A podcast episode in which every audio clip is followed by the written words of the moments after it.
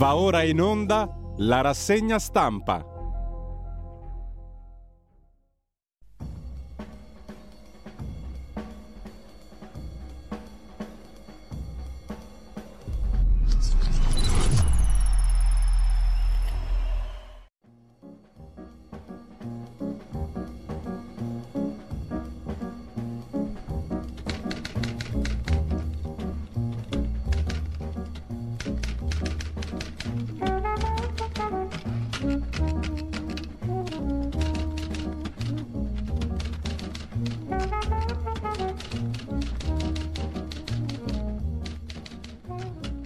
Cordiale buongiorno a tutte le ascoltatrici e a tutti gli ascoltatori da Giulio Cainarca. Ben trovati all'appuntamento con la rassegna stampa che eh, comincia alle 7.30, minuto più, minuto meno, per tutto agosto, all'orario cioè normale come abbiamo deciso insieme ieri.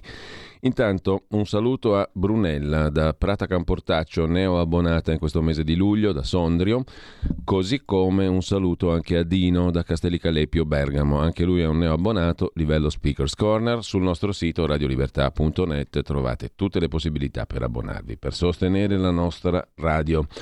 Detto questo, andiamo subito a vedere le prime pagine delle agenzie di oggi, partendo dall'agenzia ANSA innanzitutto, anzi vediamo solo quelle e poi le prime pagine dei quotidiani.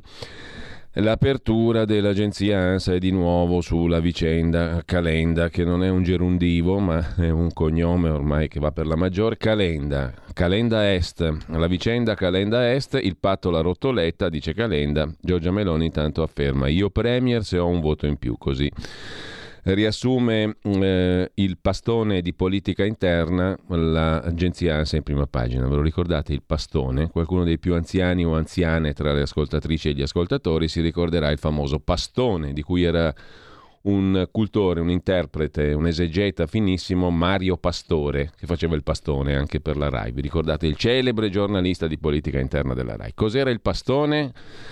Andate a scoprirlo da soli, poi ci giochiamo sopra. Il pastone di politica interna si apre con questo: i tre blocchi elettorali, il Movimento 5 Stelle che chiude le candidature, Di Battista e Casalino non ci sono. Il povero Casalino, oggi intervistato da un giornale, dice che su di lui pesa ancora il grande fratello, per cui non si è voluto candidare lui medesimo per evitare di fare del danno a Giuseppe Conte. Salvini ripropone la flat tax al 15%, questo lo approfondiremo dopo perché è uno dei temi della giornata. E poi la cronaca nera, dodicenne in bicicletta ucciso da un mezzo pirata a Milano. È accaduto la notte scorsa in via Bartolini il conducente è stato individuato dagli agenti della polizia locale di Milano, i vigili Ghisa, che stanno valutando la sua posizione. Terza notizia, è morta Olivia Newton-John, addio all'attrice mito di Grease, la ricorda anche Salvini sulla sua pagina Facebook, aveva 73 anni, si è spenta dopo una lunga battaglia contro il cancro. Invece Dustin Hoffman compie 85 anni, 50 anni di carriera, due Oscar come miglior attore. Dopodiché torniamo alla Politica interna anche sull'agenzia ANSA con la flat tax al 15% anche per i dipendenti. E Berlusconi che dice Letta vuole la patrimoniale, noi diciamo no a nuove tasse. C'è poi il cinghiale del Naviglio a Milano, una gabbia per catturarlo, il cinghiale nuotatore è stato avvistato giovedì scorso, per i vigili del fuoco è ancora nel canale, si è affezionato al naviglio. La Russia sta bruciando il gas che non manda in Europa, lo dice la TV finlandese ILE, le fiamme viste anche dalla NASA. Putin non andrà all'Assemblea delle Nazioni Unite. Su Zaporizhia, la centrale nucleare, scambio di accuse tra Mosca e Kiev. Un fulmine si abbatte su una spiaggia, quattro feriti. In Calabria sono componenti di una stessa famiglia residente a Bergamo. Uno di loro ha riportato gravi conseguenze. In settimana ci sarà un valzer di temporali da nord a sud. E poi ancora per la cronaca, da Bergamo, malori e svenimenti, 17 scout intossicati. Avevano mangiato del pesce a Monza, ma sono di Anversa, sono originari di Anversa. L'erede della BASF, l'abbiamo visto ieri, che rinuncia a 4 miliardi di eredità, non tutto però un po' se la prende e mh, Covid nelle ultime 24 ore 11.900 contagiati, 113 le vittime. Gaza, cessate il fuoco che regge, Israele riapre i valichi e poi il vaiolo delle scimmie. Da oggi al via le vaccinazioni a Roma. Ci abbiamo preso gusto. Da lunedì 8 agosto l'Istituto Spallanzani avvia la vaccinazione per il vaiolo delle scimmie per categorie indicate dalla circolare del Ministero della Salute. C'è in prima pagina sull'Ansa anche l'orologio di Hitler, è stato acquistato all'asta da un ebreo, venduto per un milione e centomila dollari. E ancora colpisce l'ex moglie, poi si uccide con una balestra, perlomeno creativo. Il suicidio, la tragedia nel veneziano, l'uomo si è tolto la vita convinto di avere ucciso la donna. Infine navi aerei cinesi intorno all'isola di Taiwan. Il presidente americano Biden dice che l'escalation non andrà oltre l'isola. Questo per quanto concerne l'agenzia ANSA. Siccome siamo esagerati, andiamo a vedere anche la prima pagina dell'agenzia AGI. Perquisita la casa di Trump in Florida, anche questo lo vedremo meglio sulla scorta di un articolo in particolare. Perquisita dunque la casa dell'ex presidente degli Stati Uniti che parla di un attacco alla mia candidatura, dice Trump. È la prima volta nella storia degli Stati Uniti. L'FBI ha portato via scatoloni di documenti. L'ex presidente dice i democratici vogliono fermarmi. Ad ogni costo, gli agenti dell'FBI si sono presentati a sorpresa nel resort di Donald Trump a Palm Beach in Florida, nel golf club di Mar-a-Lago, dove Trump vive da quando ha lasciato la Casa Bianca, gennaio del 21. Si è consumato il raid più clamoroso della storia americana. È stato lo stesso Trump a rivelarlo con un lungo comunicato, un atto di accusa a Washington, a quella che Trump chiama la corruzione della burocrazia. Trump parla di persecuzione politica di attacco alla sua candidatura e alle presidenziali del 2024, non ancora annunciata la candidatura di Trump, e ha indicato nei democratici radicali di sinistra i mandanti di quello che è stato definito un atto da paese del terzo mondo, ha detto Trump. L'intervento dell'FBI è stato autorizzato dal Dipartimento di Giustizia, sarebbe legato al trasferimento di centinaia di scatole contenenti documenti prelevati dalla Casa Bianca che dovevano invece essere consegnati agli archivi di Stato. Il trasferimento di ogni documento è considerato un reato federale, da qui l'intervento dell'FBI e del Federal Bureau of Investigation. Gli agenti, secondo la CNN, hanno portato via scatoloni pieni di documenti. L'intervento è arrivato poche ore dopo l'incontro tra l'ex procuratore John Rowley, difensore di Trump, e uomini del Dipartimento di Giustizia. Gli agenti dell'FBI cercavano prove dei documenti nascosti da Trump durante le operazioni di trasloco dalla Casa Bianca. Secondo David Axelrod, ex consigliere di Barack Obama, se il ministro Garland, notoriamente molto cauto nel procedere verso Trump, ha autorizzato il raid, allora ci sono prove evidenti che lo hanno giustificato. Trump è di parere opposto e ha scritto un messaggio molto duro. La mia bella casa a Mar-a-Lago, Palm Beach, Florida, è attualmente sotto assedio, occupata da un esteso numero di agenti dell'FBI. Trump ha parlato di raid non annunciato, lo ha definito non necessario e inappropriato e ha accusato il sistema della giustizia paragonando il suo caso a quello di Watergate ma per ribaltarne i piani. Lì, ha detto Trump, erano entrati nella sede del Comitato Democratico. Qui i democratici hanno fatto irruzione nella casa del 45 presidente degli Stati Uniti. A capo dell'FBI c'è Christopher Wray, in carica dal 17, nominato proprio da Trump. Al momento del raid, secondo il Washington Post, Trump non era nel suo resort, così scrive l'agenzia AGI. In primissimo piano, eh, dal primissimo piano dell'Agi passiamo al secondo con la politica interna, centrodestra al lavoro sui collegi elettorali, ci sarà una bella lotta, ci sono meno deputati, meno senatori, quindi si lotta di più per avere il cadreghino, a sinistra una telenovela, dice Meloni, Salvini annuncia flat tax nucleare. Poi vedremo meglio il questione della flat tax. Con questo lasciamo la prima pagina dell'agenzia AGI, dell'Agenzia Giornalistica Italia, e andiamo a vedere le prime pagine dei quotidiani di oggi. Chiedo aiuto alla regia perché dobbiamo recuperare la nostra bella edicola digitale, lo facciamo in men che non si dica si spera naturalmente, un attimo soltanto che rientriamo virtualmente nella nostra bellissima edicola digitale. Eccola qui, un attimo solo. Adesso potete deliziarvi con la nostra regia. Federico Borsari che saluto in regia e ringrazio per l'opera tecnica. Eccoci qui, siamo più o meno arrivati alla prima pagina del Corriere della Sera. Lo vediamo subito, l'apertura è su Palazzo Chigi con Giorgia Meloni che si candida. Se Fratelli d'Italia vincerà le elezioni e supererà anche di un solo voto i partiti della coalizione di centrodestra, io sarò il Premier, dice Giorgia Meloni. Intanto Matteo Salvini rilancia l'idea di flat tax al 15% anche per i lavoratori dipendenti. Sulla lista dei ministri aspettiamo l'esito del voto, dice Salvini. Dopo lo strappo col PD, intanto Carlo Calenda dialoga con Matteo Renzi, il quale gioisce in varie interviste. Nel Movimento 5 Stelle non saranno in lista Casalino, Raggi e Di Battista. Di spalla c'è un'intervista ad Anthony Fauci, immunologo statunitense che tutti conoscono, Covid-19 non se n'è andato e non sta per andarsene. Ci ha preso in giro per due anni e oltre. Sarebbe scorretto e prematuro pensare che la pandemia sia finita, dice l'immunologo Anthony Fauci, ancora preoccupato. Sa che siamo tutti stanchi, ma la guardia, come si suol dire, deve restare alta. L'intervista per esteso è a pagina 13 del Corriere della Sera. Io in pensione? No.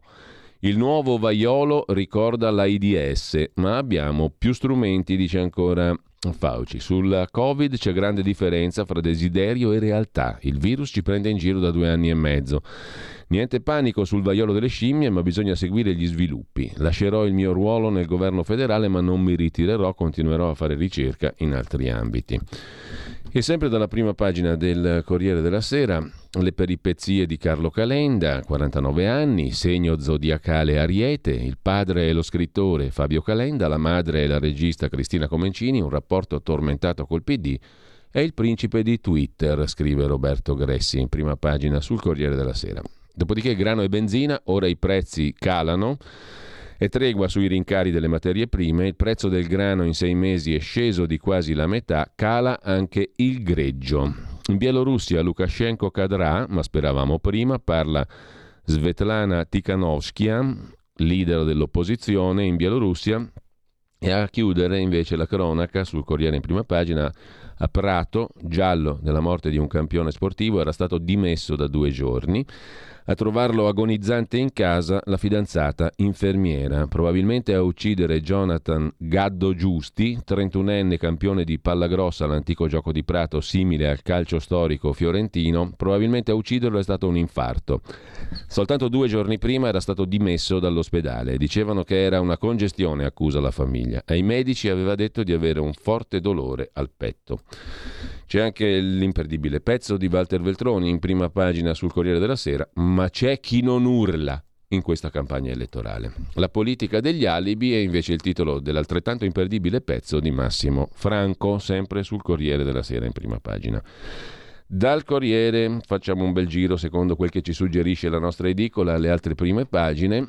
C'è a venire, qui c'è un pezzo molto interessante, ma lo leggiamo dopo, di Lucia Capuzzi, sotto il burka con i talebani, mitra e curiosità. È la cronaca di un incontro di oltre nove ore avvenuto a causa di un equivoco sui permessi, scrive Lucia Capuzzi, inviata a Lashkar Gah per avvenire in Afghanistan. Un tempo in cui, nove ore, chi scrive, cioè l'inviata del quotidiano cattolico, ha avuto l'opportunità di osservare da molto vicino, seppur sotto la rete cerulea di un burka. Lo vediamo dopo, ma il titolo principale di Avvenire dedicato a Lega e Forza Italia, il ritorno dei tassapiattisti. C'erano una volta i terrapiattisti, adesso ci sono i tassapiattisti. Ci sono sempre stati, cioè vogliono la flat tax, la tassa piatta, bassa per tutti, compresi i lavoratori dipendenti. E intanto regge la tregua Israele-Gaza dopo 45 Vittime, scrive ancora il quotidiano di ispirazione cattolica. Domani il quotidiano di ispirazione Carlo De Benedetti, che è l'editore, cioè ci mette i soldi, mette in prima pagina un altro articolo che poi vedremo meglio. Così come sul secolo XIX è affrontato lo stesso tema, cioè i governi che hanno premiato i Benetton per il ponte crollato a Genova. Se ne occupa Giorgio Meletti in prima pagina su domani. Intanto Calenda tenta di non finire renziano, ma Renzi lo sta aspettando. E ancora la nuova missione del PD, scrive il politologo Piero Ignazzi, è diventare il primo partito, fare argine contro le destre. Ma l'articolo principale d'apertura del domani di oggi, e scusate il giuoco di parole, a firma di Giulia Merlo, è dedicato a Giorgia Meloni, altro che europeista. Meloni, se voi non lo sapete, vuole trasformare l'Italia nella Polonia qualcuno potrebbe dire magari, visto che la Polonia sta crescendo a ritmi da boom economico Italia anni 60, qualcun altro mh, mm, potrebbe dire il contrario. Comunque, al di là di questo, secondo il quotidiano di Carlo De Benedetti, la Meloni vuole trasformare l'Italia nella Polonia. Fratelli d'Italia vuole riformare la Costituzione per sancire il primato del diritto nazionale su quello europeo. Proprio quello che sta facendo Varsavia per distruggere l'Unione Europea. Fratelli d'Italia ha passato i mesi ad accreditarsi sul piano internazionale come atlantista ed europeista. Giorgia Meloni sfrutta anche la sua carica di presidente del Partito Conservatore Europeo fondato nel 2009 per dare casa nel Parlamento europeo alla destra conservatrice, in una lettera pubblicata sul foglio, Giorgia Meloni ha rifiutato l'etichetta di anti-europeista, vuole l'Europa confederale, ma cosa Fratelli d'Italia intenda è chiaro da un disegno di legge di riforma costituzionale presentato alla Camera nel 2018, firmato proprio da Giorgia Meloni che cosa prevede questa proposta di legge? La cancellazione dalla Costituzione dei tre riferimenti all'Unione Europea contenuti in tre articoli 97, 117 e 119. Insomma, Meloni vuole sancire il primato del diritto nazionale su quello europeo. Italexit. Così il domani. Fatto quotidiano di Marco Travaglio apre con eh, la fotografia di Calenda, Letta, Salvini e Meloni. Il titolo principale: PD al palo, 5 Stelle al voto e le destre coi morti viventi. Al lavoro sulle liste, altra rissa Dem Calenda, Conte attende gli autocandidati 5 Stelle e Fratelli d'Italia ricicla Tremonti e perfino Diego Masi. Poi lo vediamo, qualcuno si sarà anche dimenticato di chi è Diego Masi, giustamente. Mentre la frase sopra la testata, in attesa che a febbraio scatti l'euro-embargo sul greggio russo, le petroliere fanno rotta verso l'Italia e le nostre raffinerie sono ai massimi da sette settimane. Il greggio sta diminuendo di prezzo, incredibile ma vero. Putin, bye bye, trattativa, fatti sparire i soggetti istituzionali, titola ancora il fatto e qui siamo nella questione della trattativa Stato-mafia vista dall'ex procuratore generale Scarpinato, uno degli eroi del Fatto Quotidiano. Si normalizza la cultura dell'omertà, si ritorna a 30 anni fa, dice il magistrato. Le motivazioni che hanno assolto i tre ex ufficiali del ROS dei Carabinieri che all'epoca delle stragi presero accordi con Cosa Nostra giustificano, secondo Scarpinato, un passato di convivenza. Oggi se ne occupa, se ne occuperà anche stasera in Zoom dalle 18 alle 20 con Felice Manti. Antonino Danna, perché ieri sono comparse due pagine molto interessanti firmate da Luca Fazzo e da Felice Manti sul giornale a proposito della sentenza trattativa Stato-mafia. State all'ascolto. Mentre l'appello di Giuseppe Conte, i politici dicano se è cosa giusta piegarsi ai boss, chi direbbe il contrario? Mm? Sono quelle cose che, vabbè, uno dice per forza in ogni caso parla anche Chiara Appendino, bene mollare Draghi e andare soli contro tutti mentre c'è un articolo di fondo di Marco Travaglio, il direttore Sogno di mezza estate. Il sogno di Travaglio è che nel PD prenda il potere Bersani, l'unico leader che scalda ancora il cuore dell'elettorato della fu sinistra, il quale Bersani fa un bel accordo con Giuseppe Conte e cercano così di vincere le elezioni o almeno perderle con onore. Bersani segretario del PD al posto dell'inane Letta diretta. Secondo Travaglio questo sarebbe il top del top per cercare di stoppare la vittoria delle destere al plurale, che fa più schifo ancora detta al plurale. La destra uno può dire vabbè, ma le destre, che orrore. Mentre lasciamo il fatto quotidiano per andare al foglio. Sul foglio non c'è niente, quindi andiamo a vedere la prima pagina del giornale di Augusto Minzolini. Alleanza antitasse è l'apertura del giornale di oggi, dal 1974, contro il coro, come recita la frase sotto la testata. Chissà cosa vuol dire. Comunque, alleanza antitasse, centrodestra all'attacco, Berlusconi al Partito Democratico dice con noi al governo mai la patrimoniale. Salvini propone la flat tax al 15%, sulla lista dei ministri l'unità con Fratelli d'Italia, eccetera, eccetera. Poi c'è il solito calenda, Renzi e bla bla bla. I tradimenti del PD, il terzo polo che non ruberà voti a Forza Italia secondo il sondaggista Mannheimer, gli atlantisti che firmano il patto con gli anti-NATO, cortocircuito rosso. Cosa mai vorrà dire questo titolo? Lo scopriamo a pagina a pagina 7. 7, eh, i finti atlantisti rossi sono contro la Nato. Fratoiani e compagnia bella cosa ci fanno nel campo atlantico di Letta? Sono temi veramente appassionanti. Variabile Draghi sulla campagna elettorale, quanto pesa il Premier, ce lo spiega ad Alberto Signore da par suo. E poi il PD che pensa al dopo Letta ma ancora non può dirlo e questi sono i temi della prima pagina del giornale che si chiude con un richiamo a un articolo che poi vedremo meglio di Gian Michele Sin per la Apple Taiwan è già cinese. Secondo il colosso americano, Taiwan è Cina. Apple prevede l'invasione cinese di Taiwan. Una circolare, inoltrata dalla Apple ai fornitori taiwanesi, impone di menzionare con la scritta Made in Taiwan, China, la provenienza di qualsiasi chip, di cui Taiwan è grandissima produttrice, i chip per i computer. Lasciamo il giornale, andiamo a vedere il quotidiano nazionale, Giorno Nazione, resto del Carlino. Calenda Renzi a un passo dall'intesa, il titolo d'apertura, e poi c'è amore e amore. Che cosa vuol dire? I neosposi J-Lo e Ben Affleck hanno deciso di vivere separati. Aristide e Pia, invece, Aristide Cati e Pia Venturi, hanno da poco festeggiato, nella favolosa Italia, insieme.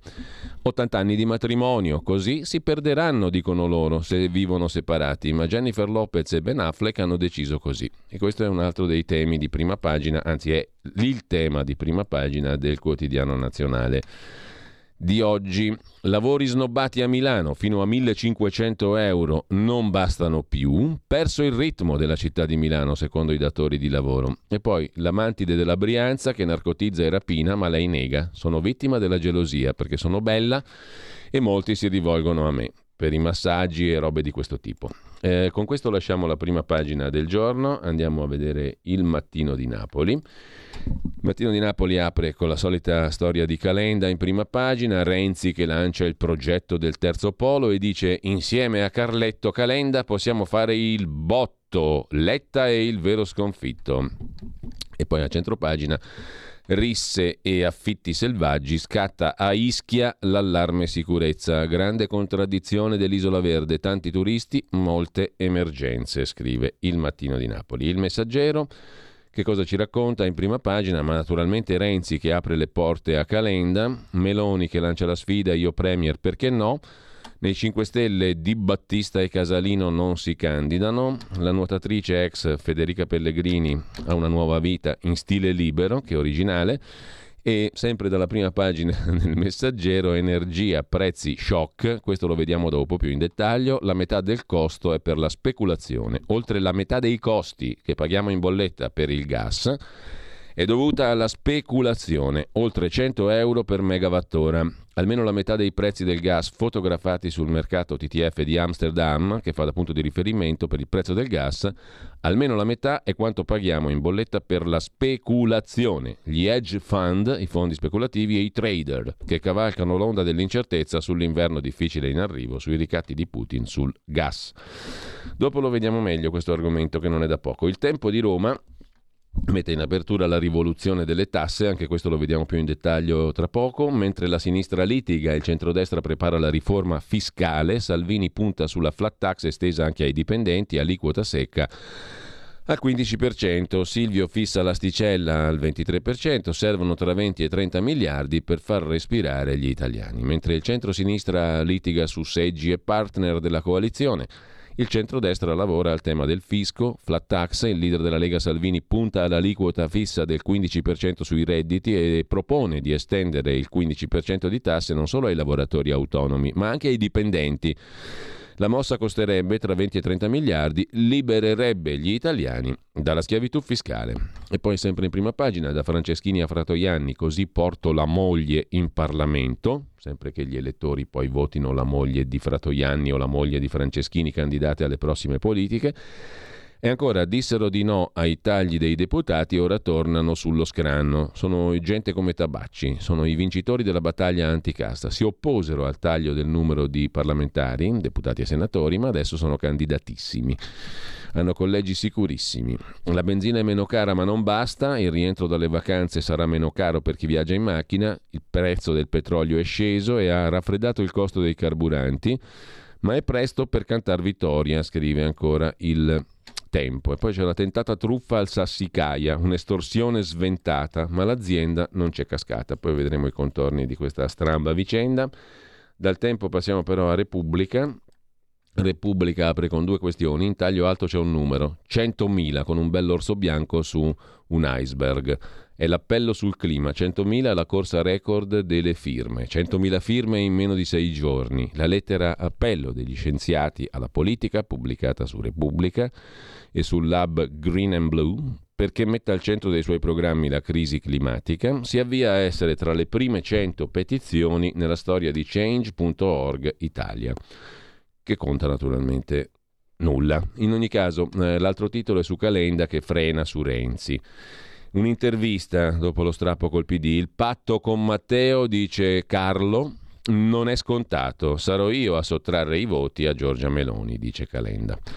Le elezioni Calende sunt. Fisco, Salvini sorpassa Berlusconi e propone la flat tax al 15% per tutti. Un inedito di Tolstoi, niente po' di meno, Liev Tolstoi, a pagina 29, si deve vivere per il bene e per il bello, recuperando un'ottica fanciullesca. Scriveva Liev Tolstoi a suo tempo e ripropone oggi l'inedito Repubblica. La patrimoniale è una tassa inutile, commentano gli economisti Tito Boeri e Roberto Perotti e poi su Repubblica si affaccia in prima pagina la notizia che abbiamo visto in apertura sull'Agi, ma trascurata dall'ANSA completamente, l'FBI a Mar-a-Lago per perquisire la tenuta dell'ex presidente Donald Trump.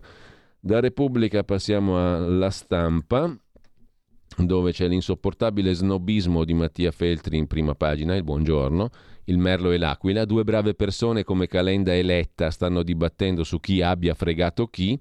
Ecco, se invece di fare i buonisti e le robe da 5 stelle, cioè siamo per bene, siamo per bene, siamo per bene, se uno dei due dicesse sì, il furbo sono io, mi sono fottuto quel tordo, ecco, quello che dicesse così, il mio voto ce l'ha di sicuro due brave persone come Carlo Calenda ed Enrico Letta. E se lo dice Mattia Feltri saranno brave veramente, eh?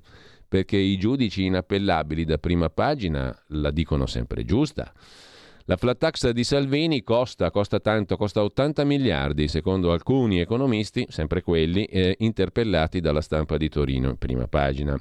Renzi a Calenda, abbiamo già lavorato bene, i dubbi di azione e la sondaggista Ghisleri che dice questi due possono prendere voti a destra. Forse non c'era bisogno della principessa dei sondaggi per arguire, ipotizzare che qualcosa a destra prendono Renzi e Calenda. Comunque la Lega e Forza Italia rilanciano la loro riforma fiscale, ma costa, costa tantissimo, eh, costa moltissimo, costa 80 miliardi, è improponibile una riforma fiscale come quella di Salvini. Elsa Fornero dice la sua, i programmi elettorali sono ridotti a televendite. Bei tempi quando si poteva andare a piangere di fianco a Mario Monti in tv per avere stroncato le vite delle pensioni, soprattutto dei pensionati. Bei tempi. Mentre la verità di Maurizio Belpietro che cosa ci racconta? Ci racconta di medici che sbugiardano l'AIFA, l'Agenzia del Farmaco, in Italia danni da vaccino enormemente sottostimati. La commissione scientifica guidata dal professor Donzelli analizza l'ultimo report e accusa, diffonde notizie prive di ogni credibilità. L'AIFA, l'Agenzia del Farmaco, gli effetti avversi citati sono circa 4.650 volte meno perfino rispetto ai riscontri della moderna produttrice di un vaccino. Il sistema è completamente inefficiente, ma le vittime delle punture per speranza sono dei fantasmi, scrive. La verità in eh, prima pagina con il commento del direttore Maurizio Belpietro. Le reazioni avverse sottostimate, ma continua la cappa di silenzio. La commissione medica del professor Donzelli accusa l'AIFA. Registra molti meno effetti collaterali di quelli rilevati negli Stati Uniti. Si tratta di migliaia di italiani ammalati che vengono ignorati. Noi daremo loro voce. Alberto Donzelli, voi l'avete conosciuto perché lo ha intervistato per noi, per Radio Libertà, Maurizio Bolognetti, col quale prenderemo a collaborare in maniera diversa ancora, cercheremo mh, mm, di fare il punto anche su questa campagna elettorale con lui, dal suo punto di vista. Mentre sempre dal primo piano della verità di oggi, Daniele Capezzone si domanda ma perché mai Cingolani dovrebbe fare il ministro?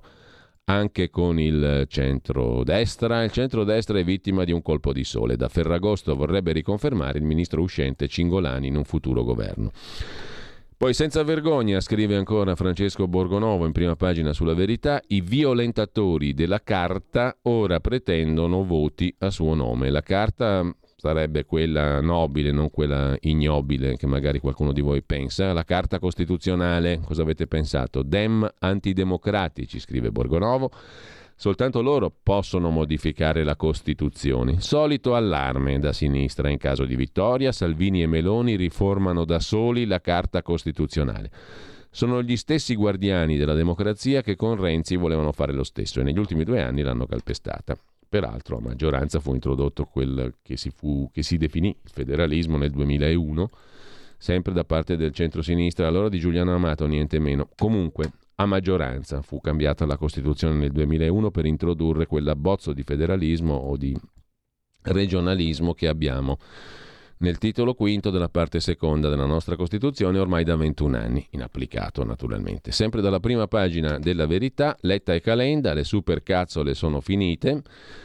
Il segretario del PD contempla il fallimento dei suoi acrobatici tentativi di tenere insieme ciò che non può stare insieme e il leader di azione, cioè Calenda, bombardato di accuse per le giravolte, finge di essere Macron. Salvini rilancia sul fisco la flat tax, l'articolo di Flaminia Camilletti lo leggiamo tra poco più in dettaglio, e poi Lega, FDI e FI favoriti nei collegi. Nel proporzionale è tutto da giocare.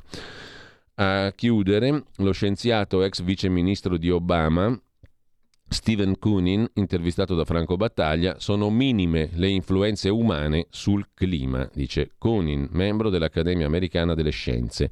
L'Unione Europea rappresenta meno del 10% delle emissioni globali. Inutile che azzeri le emissioni, anche perché non ci sono prove per sostenere che l'attività dell'uomo abbia effetti sul clima, dice Kunin intervistato da Franco Battaglia e poi se abbiamo tempo vediamo meglio anche questo articolo. Chiudiamo adesso le prime pagine con Libero, poi vediamo Italia Oggi e il quotidiano di Sicilia. E Libero apre la sua prima pagina con Calenda che confessa l'ennesima giravolta, tornerò con il PD, dice il leader di azione, pronto ad allearsi con il Partito Democratico dopo le urne. Non posso andare a Palazzo Chigi da solo, servirà un accordo. La mette così. Il delirio di onnipotenza, l'articolo di Pietro De Leo che apre la prima pagina di Libero. Intanto Letta saluta Draghi, la sua agenda porta Iella.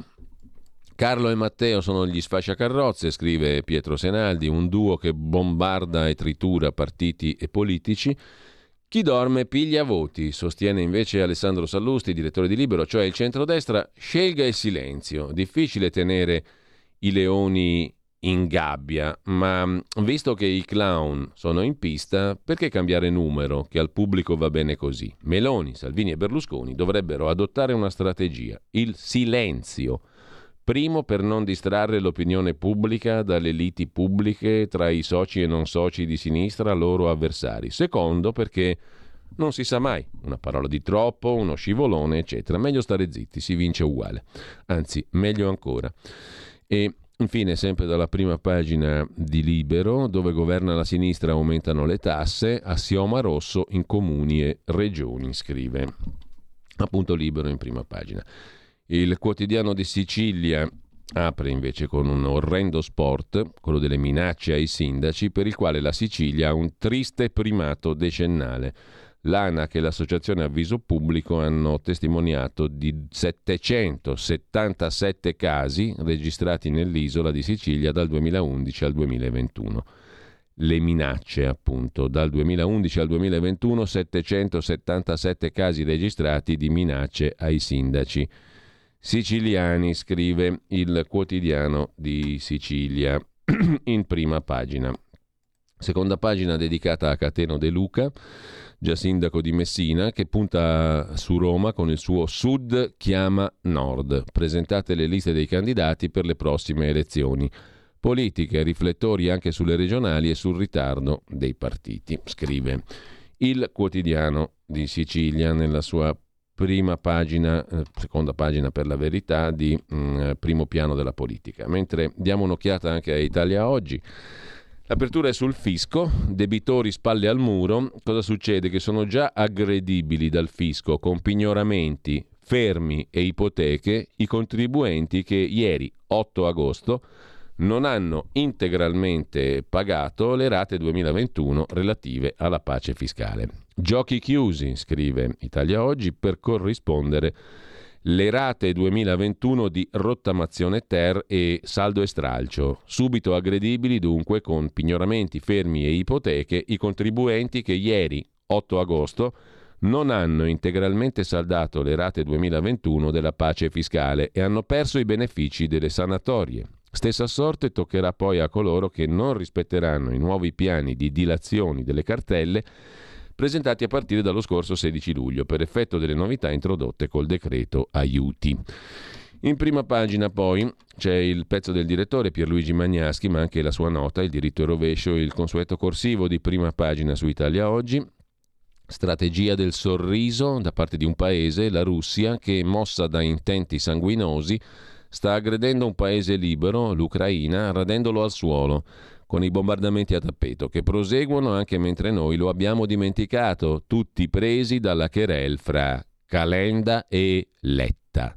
L'ambasciata russa in Spagna, obbedendo al diktat di Mosca, ha commissionato e sta diffondendo un patetico spot che si propone di invitare gli europei a trasferirsi in Russia. Il video è in rete, lo si può vedere anche in Italia. In esso recita una voce maschile, fuori campo, che esclama in inglese cucina deliziosa, donne meravigliose, gas a buon mercato, letteratura di livello mondiale, balletto, suolo fertile, acqua ed elettricità in abbondanza, taxi e consegne a basso costo, valori tradizionali, cristianità, no cancel culture, vodka, un'economia in grado di sopportare migliaia di sanzioni. È tempo di trasferirsi in Russia, non aspettate, l'inverno sta arrivando, dice la voce dello spot trasmesso in Spagna e anche in Italia naturalmente il video è in rete. Chissà quanti abboccheranno, credo molto pochi, scrive Pierluigi Magnaschi, che poi si occupa dei partiti che si contendono il 50% degli elettori, dimenticando tutti quelli che non votano.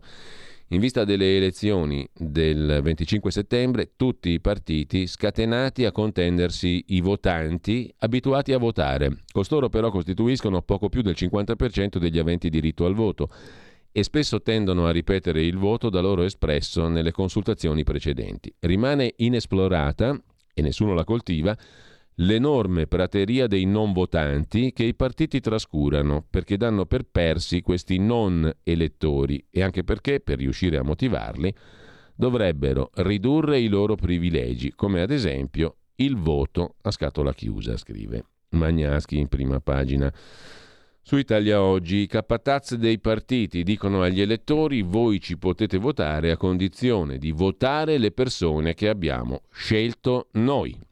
Un tempo infatti, scrive il direttore di Italia Oggi, le preferenze consentivano all'elettore di avere quantomeno la sensazione di poter mettere in discussione le scelte dei soliti che si piazzano al vertice dei vari politburo partitici. Adesso, dopo aver assassinato le preferenze ed aver eliminato anche il voto disgiunto, cioè scelgo una lista ma voto anche per uno che non ne fa parte, si sono inventate delle scuse per più che raddoppiare la popolazione dei collegi senatoriali, portandola a 500.000 votanti, per cui gli elettori, anche se lo volessero, non riescono più a conoscere chi si presenta per diventare il loro rappresentante in Senato, l'uomo che dovrebbe interpretare i bisogni e le attese degli elettori. Questo perché sono diminuiti gli eletti, diciamo così, gli eleggibili, i posti a disposizione e quindi i collegi si fanno più ampi. Se questi sono i dati di fatto, non è stupefacente rilevare che molti elettori, anziché andare alle urne, dicano fate pure i vostri comodi, coltivate il vostro orto, anche se volessimo non potremmo farvi cambiare parere.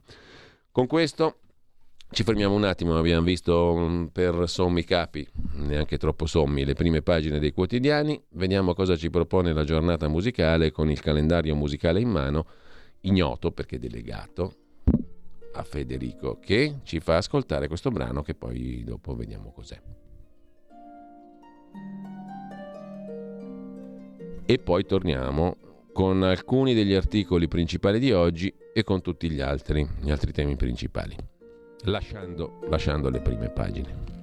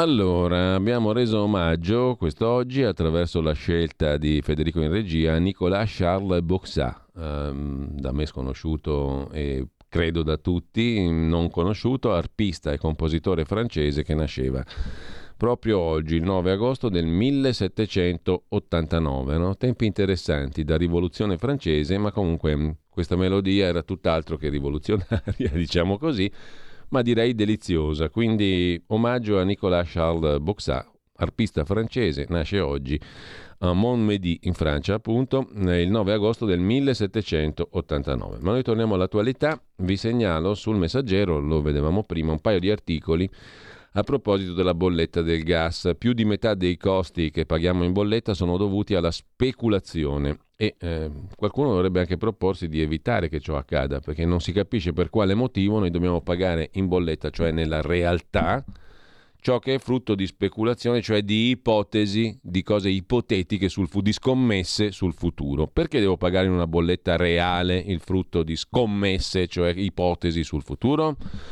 Perché non possiamo eliminare questa distorsione sul mercato del gas che viene fatto ad Amsterdam anche sulla base della speculazione? Il paradosso Oltre 100 euro per megawattora, scrive il messaggero stamani. Almeno la metà dei prezzi del gas fotografati sul mercato TTF di Amsterdam è quanto paghiamo in bolletta per speculazione, fondi speculativi, hedge fund e trader, cioè commercianti ipotetici di energia che scommettono sui prezzi futuri che cavalcano l'onda dell'incertezza sul prossimo inverno difficile in arrivo e sui ricatti di Putin sul gas. Il resto è quanto paghiamo per il timore, misurato dal mercato, che l'Europa debba mettere qualche cappotto in più e tenere spenta qualche luce a partire da ottobre. Soltanto il 20% circa, guardando i prezzi di ieri, 192 euro per megawattora, soltanto il 20% ha a che fare col costo reale del gas. Il paradosso non è più sostenibile. In effetti uno non, non si capisce veramente per quale motivo io pago 100 in bolletta e la parte reale di quel costo è solo 20. L'80 è frutto di speculazione e tutto il resto. Non è accettabile. La speculazione corre soltanto sul mercato finanziario, scrive il messaggero, perché quei prezzi bolla dell'energia finiscono diritti nel carrello della spesa, nel conto del bar, del ristorante o del preventivo delle vacanze e non sempre certi aumenti sono giustificati. Spesso sfugge la penna sui prezzi arrotondati. Andare a caccia degli effetti indiretti del caro bollette diventa un affare da 007. Chissà se ci riuscirà l'unità di missione appena creata dal governo. Saluti e baci. La buona notizia è che ieri il prezzo del gas ha segnato un lieve calo e su questo però bisognerebbe intervenire per evitare appunto la speculazione. Sul tema ehm, parla col messaggero un esperto eh, di grande efficacia pratica, con uno spirito molto pratico, Davide Tabarelli, presidente di Nomisma Energia. Il metano si paga 5 volte il suo valore, c'è chi sta guadagnando cifre folli. Siamo là appunto, il 20% è reale, tutto il resto è speculazione. Sono passati sei mesi dall'inizio della guerra L'Italia ha diversificato l'approvvigionamento di gas, ha ridotto la dipendenza dalla Russia dal 40 al 15%, ha portato al 75% gli stoccaggi, vicini all'obiettivo del 90%. Ciò ha consentito a Draghi di affermare che siamo messi meglio di altri paesi. Tuttavia paghiamo 200 euro per ogni megawattora di gas. A Davide Tabarelli, presidente di Nomisma Energia, oggi il messaggero chiede Cosa può fare ancora l'Italia per evitare un salasso in inverno? Il sistema non funziona, dice Tabarelli. Dobbiamo abbandonare il mercato TTF, quello di Amsterdam, dove si fa il prezzo sulla base delle speculazioni. Ma ora la nostra prima preoccupazione deve essere di non rimanere al freddo e evitare di bloccare il sistema nervoso del paese, fermando in alcuni giorni le centrali termoelettriche. Sarebbe come togliere al cervello ossigeno per 20 minuti. Ricordo che il nostro sistema elettrico, dice il professor Tabarelli, dipende per metà dal gas che noi siamo costretti a importare per il 97% del nostro fabbisogno. Quindi, quindi il 97% del nostro fabbisogno di gas lo importiamo e tutto questo gas importato eh, serve per far funzionare la metà del nostro sistema elettrico. Quindi dobbiamo iniziare subito con un piano di razionamenti forte, incisivo, un piano che può anche spaventare, ma è quello che ci può mettere davvero al sicuro e va fatto subito. Perché attenzione, Tabarelli queste cose non le dice oggi, 8 di agosto, ma le dice da mesi. Hm? Quindi facciamo finta di niente perché a noi ci piace Calenda, Letta e tutte queste stupidaggini qua e poi vediamo cosa succede da ottobre in avanti e per l'inverno. Siamo vicini all'obiettivo di stoccaggi pagati a caro prezzo. Non basta? Chiede il messaggero. Risponde Tabarelli: Gli stoccaggi di gas sono necessari per affrontare l'emergenza, ma non sufficienti per non avere problemi. La diversificazione verrà completata nel 2025. I nuovi rigassificatori saranno a regime tra un anno e invece ci troveremo a dover coprire picchi di domanda quest'inverno, col metano di Mosca a flussi minimi o addirittura senza il metano russo. Non basterà il gas dall'Algeria o dall'Azerbaigian e questa è la realtà. Il problema è di tutta l'Europa e i mercati lo stanno segnalando chiaramente. È una tassa tra il panico e la speculazione quella che stiamo pagando. Sarò più chiaro. Lei non sarebbe disposta a pagare 300 euro per megawattora pur di non rimanere al freddo? In Germania non si trovano più stufe a GPL. 300 euro per megawattora mi sembra una provocazione. Sarà un inverno difficile, prevede e torna a dire perché non è la prima volta Tabarelli. Quanto vale la tassa panico speculazione per megawattora? 100-150 euro sul costo di 200? Anche di più. È difficile fare un calcolo preciso, ma diversi riferimenti dicono che in quel prezzo folle c'è tutta la paura di rimanere a secco sia di luce che di gas. Primo, facciamo riferimento a quanto costa produrre un metro cubo di gas e non si va oltre 10 euro per megawattora. Il resto, 20 volte questo valore, è tutta speculazione, cioè il costo attualmente è 200 euro per megawattora, quanto costa realmente produrre un metro cubo di gas? 10 euro. Fate voi. Allora, vi sembra accettabile che noi dobbiamo pagare qualcosa che vale 10-200 euro? perché bisogna soddisfare le mire speculatrici della borsa di Amsterdam sul gas? Beh, la domanda ha una risposta sola, no, non è accettabile. Se ne parla in campagna elettorale? Anche questa domanda ha una risposta sola. No. La stessa Russia ci ha indicato nel maggio 2020, in piena pan- adesso poi potrà essere simpatico o antipatico, ma chi è che aveva posto questo problema per primo tra i vari leader politici qua in Italia? La risposta non la do perché la sapete anche voi. La stessa Russia ci ha indicato nel maggio del 2020, in piena pandemia, il costo vivo di trasporto del gas a Tarvisio al di sotto del quale avrebbe smesso di far arrivare metano in Europa, cioè 6 euro per megawattora. Quindi lo sappiamo quanto costa il gas fino a Tarvisio, 6 euro. Come fa a costare 200? Mm? Da 6 a 200? Ce n'è di differenza, eh? Ancora, abbiamo la media di lungo termine del gas negli ultimi 15 anni, dice Tabarelli, da quando abbiamo creato i mercati spot di TF e PSV italiano. Parliamo di 21 euro, se proprio vogliamo esagerare paghiamo 21 euro. Infine, prendiamo i contratti a lungo termine legati ai prezzi dei prodotti petroliferi come il Brent, formule applicate ancora da qualcuno. Ebbene, non si va oltre 35 euro per megawattora per soddisfare già un bel numero di speculatori arriviamo a 35. Com'è che paghiamo 200? Vale anche per il gas liquido americano, è diventata la nostra fonte aggiuntiva negli ultimi mesi. Il prezzo è triplicato, ma siamo pur sempre a 25 euro. Quindi la speculazione vale almeno 5-6 volte il costo reale di approvvigionamento del gas. Ma attenti a demonizzare la speculazione. Quando i prezzi nel 2020 erano scesi a 6 euro, non parlavamo di speculazione. È la legge della domanda e dell'offerta, visto che ormai anche quello dell'energia è un mercato molto finanziarizzato, hm? quindi si fanno scommesse, si fanno uh, speculazioni appunto. Ma per quale cavolo di motivo su materie prime essenziali dobbiamo far giocare la speculazione? C'è anche sul grano, eh, per carità, c'è anche sul grano, che è un'altra materia prima fondamentale. Perché dobbiamo giocare oltre un certo limite? Cioè, Consentiamo pure a chi vuole giocare di giocare, ma non devo pagarla io bolle- nella bolletta il gioco di qualcun altro, perché a me non me ne frega niente della speculazione. Io ho la mia bolletta da pagare, chi vuole speculare se la giochi su un terreno suo, non sul mio, della bolletta di casa mia, o no? È la legge della domanda e dell'offerta, dice il professor Tabarelli. Le riforme fatte in Europa, a partire da quelle della Thatcher, erano indirizzate a far sì che ci fosse più finanza per rendere gli scambi più fluidi. Quindi adesso non ci dobbiamo lamentare. Se questi sono i numeri, chiede ancora il messaggero al professor Tabarelli, perché dalle analisi di Arera, l'agenzia di regolazione dell'energia in Italia, sui contratti di fornitura non è emersa questa enorme differenza fra i costi veri e le quotazioni di mercato? Che poi non è un ragionamento astratto, ripeto, qua vuol dire che poi noi paghiamo in bolletta uno sproposito che non ha nulla a che fare col costo reale del gas. Ma da quanti anni stiamo dicendo questa cosa? Anche qui, questa microscopica radio. Da tantissimi anni. Campagna elettorale, tutti zitti. Mm? Calenda. Letta. Perché negli anni sono state introdotte nei contratti delle formule di indicizzazione ai prezzi spot? Questo è il problema.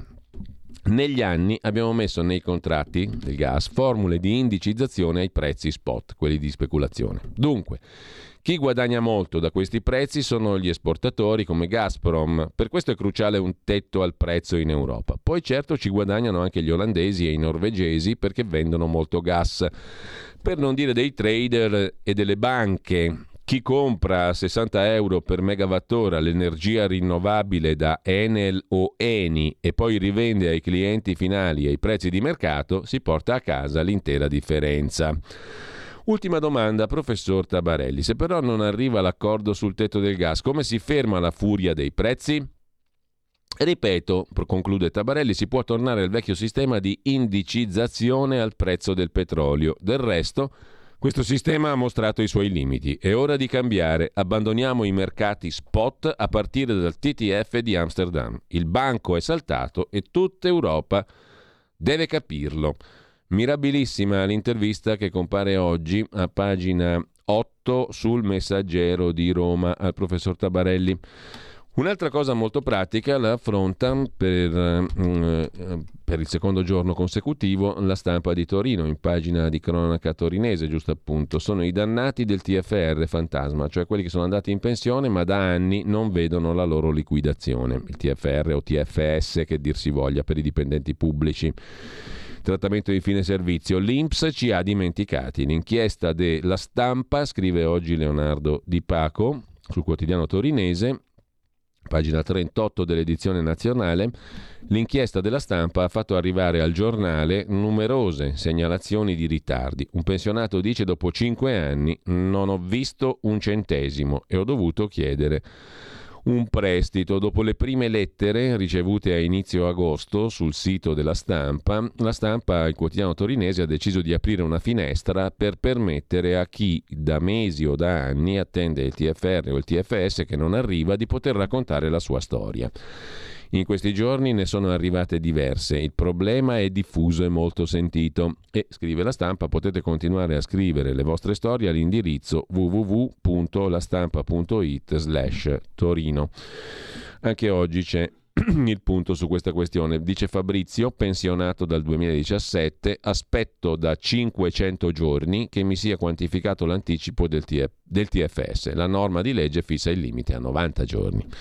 Cristino, ex insegnante, non sono riuscito ad accedere al TFS perché l'ente non ha mai inviato la presa d'atto alla banca. Così sulla stampa di oggi. E intanto mm, sempre dalla stampa c'è un altro mm, servizio molto pratico, qui siamo in cronaca di Torino, mh, edizione torinese della stampa, pagina 40 e 41, l'edizione locale più interessante spesso del nazionale come spesso accade, qui abbiamo invece un focus sui furbetti dei bonus in particolare alcune imprese edili che incassano gli anticipi per montare i ponteggi e poi abbandonano i cantieri. Sono scattate le denunce Procedure complesse e pratiche a rilento favoriscono i raggiri. Da mesi la Guardia di Finanza monitora le attività delle ditte. Mi hanno raggirato, dice l'ingegner Scassa, il quale non ha dubbi. A marzo, come tanti piccoli proprietari di immobili, si è fatto due conti in tasca.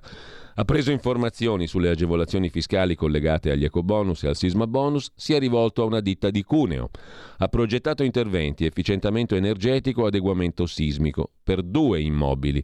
Al momento di avviare i cantieri ha anticipato 145.000 euro per le spese iniziali allestimento dei ponteggi, acquisto materiali, i costi sono schizzati alle stelle, sembrava tutto a posto, alla fine si è ritrovato con nulla in mano. Altro che cessione del credito e recupero delle somme versate. L'impresa edile gli aveva garantito che si sarebbe occupata delle procedure necessarie con la banca per la cessione del credito d'imposta.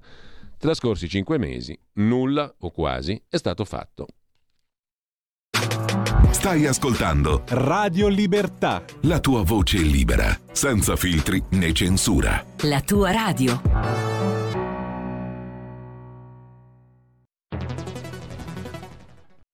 C'è chi te la racconta sbagliata e chi te la racconta male. C'è chi te la racconta tagliata e chi te la racconta al contrario e chi non te la racconta affatto. QDS te la racconta giusta. Ogni giorno la tua terra, il suo presente, le sue attese, la sua volontà di rinascita. Leggi, abbonati, scegli il quotidiano di Sicilia. L'informazione giusta per crescere insieme.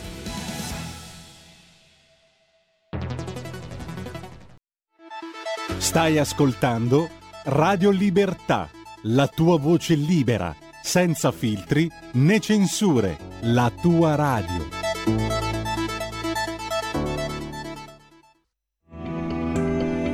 Il meteo.it presenta le previsioni del giorno. Giornata via via più instabile sulla nostra penisola, specie sulle regioni centro-meridionali con frequenti temporali. Al mattino ampio soleggiamento da nord a sud con cieli sereni o poco nuvolosi, salvo per qualche addensamento e isolati piovaschi sui rilievi settentrionali e sul medio-alto Adriatico. Nel pomeriggio fenomeni temporaleschi sempre più probabili al centro-sud, specie versante tirrenico, situazione invece quasi invariata altrove. Per ora è tutto da ilmeteo.it dove il fa la differenza. Dettagli maggiori sulla nostra app e una buona giornata da Alessandra Tropiano. Avete ascoltato le previsioni del giorno.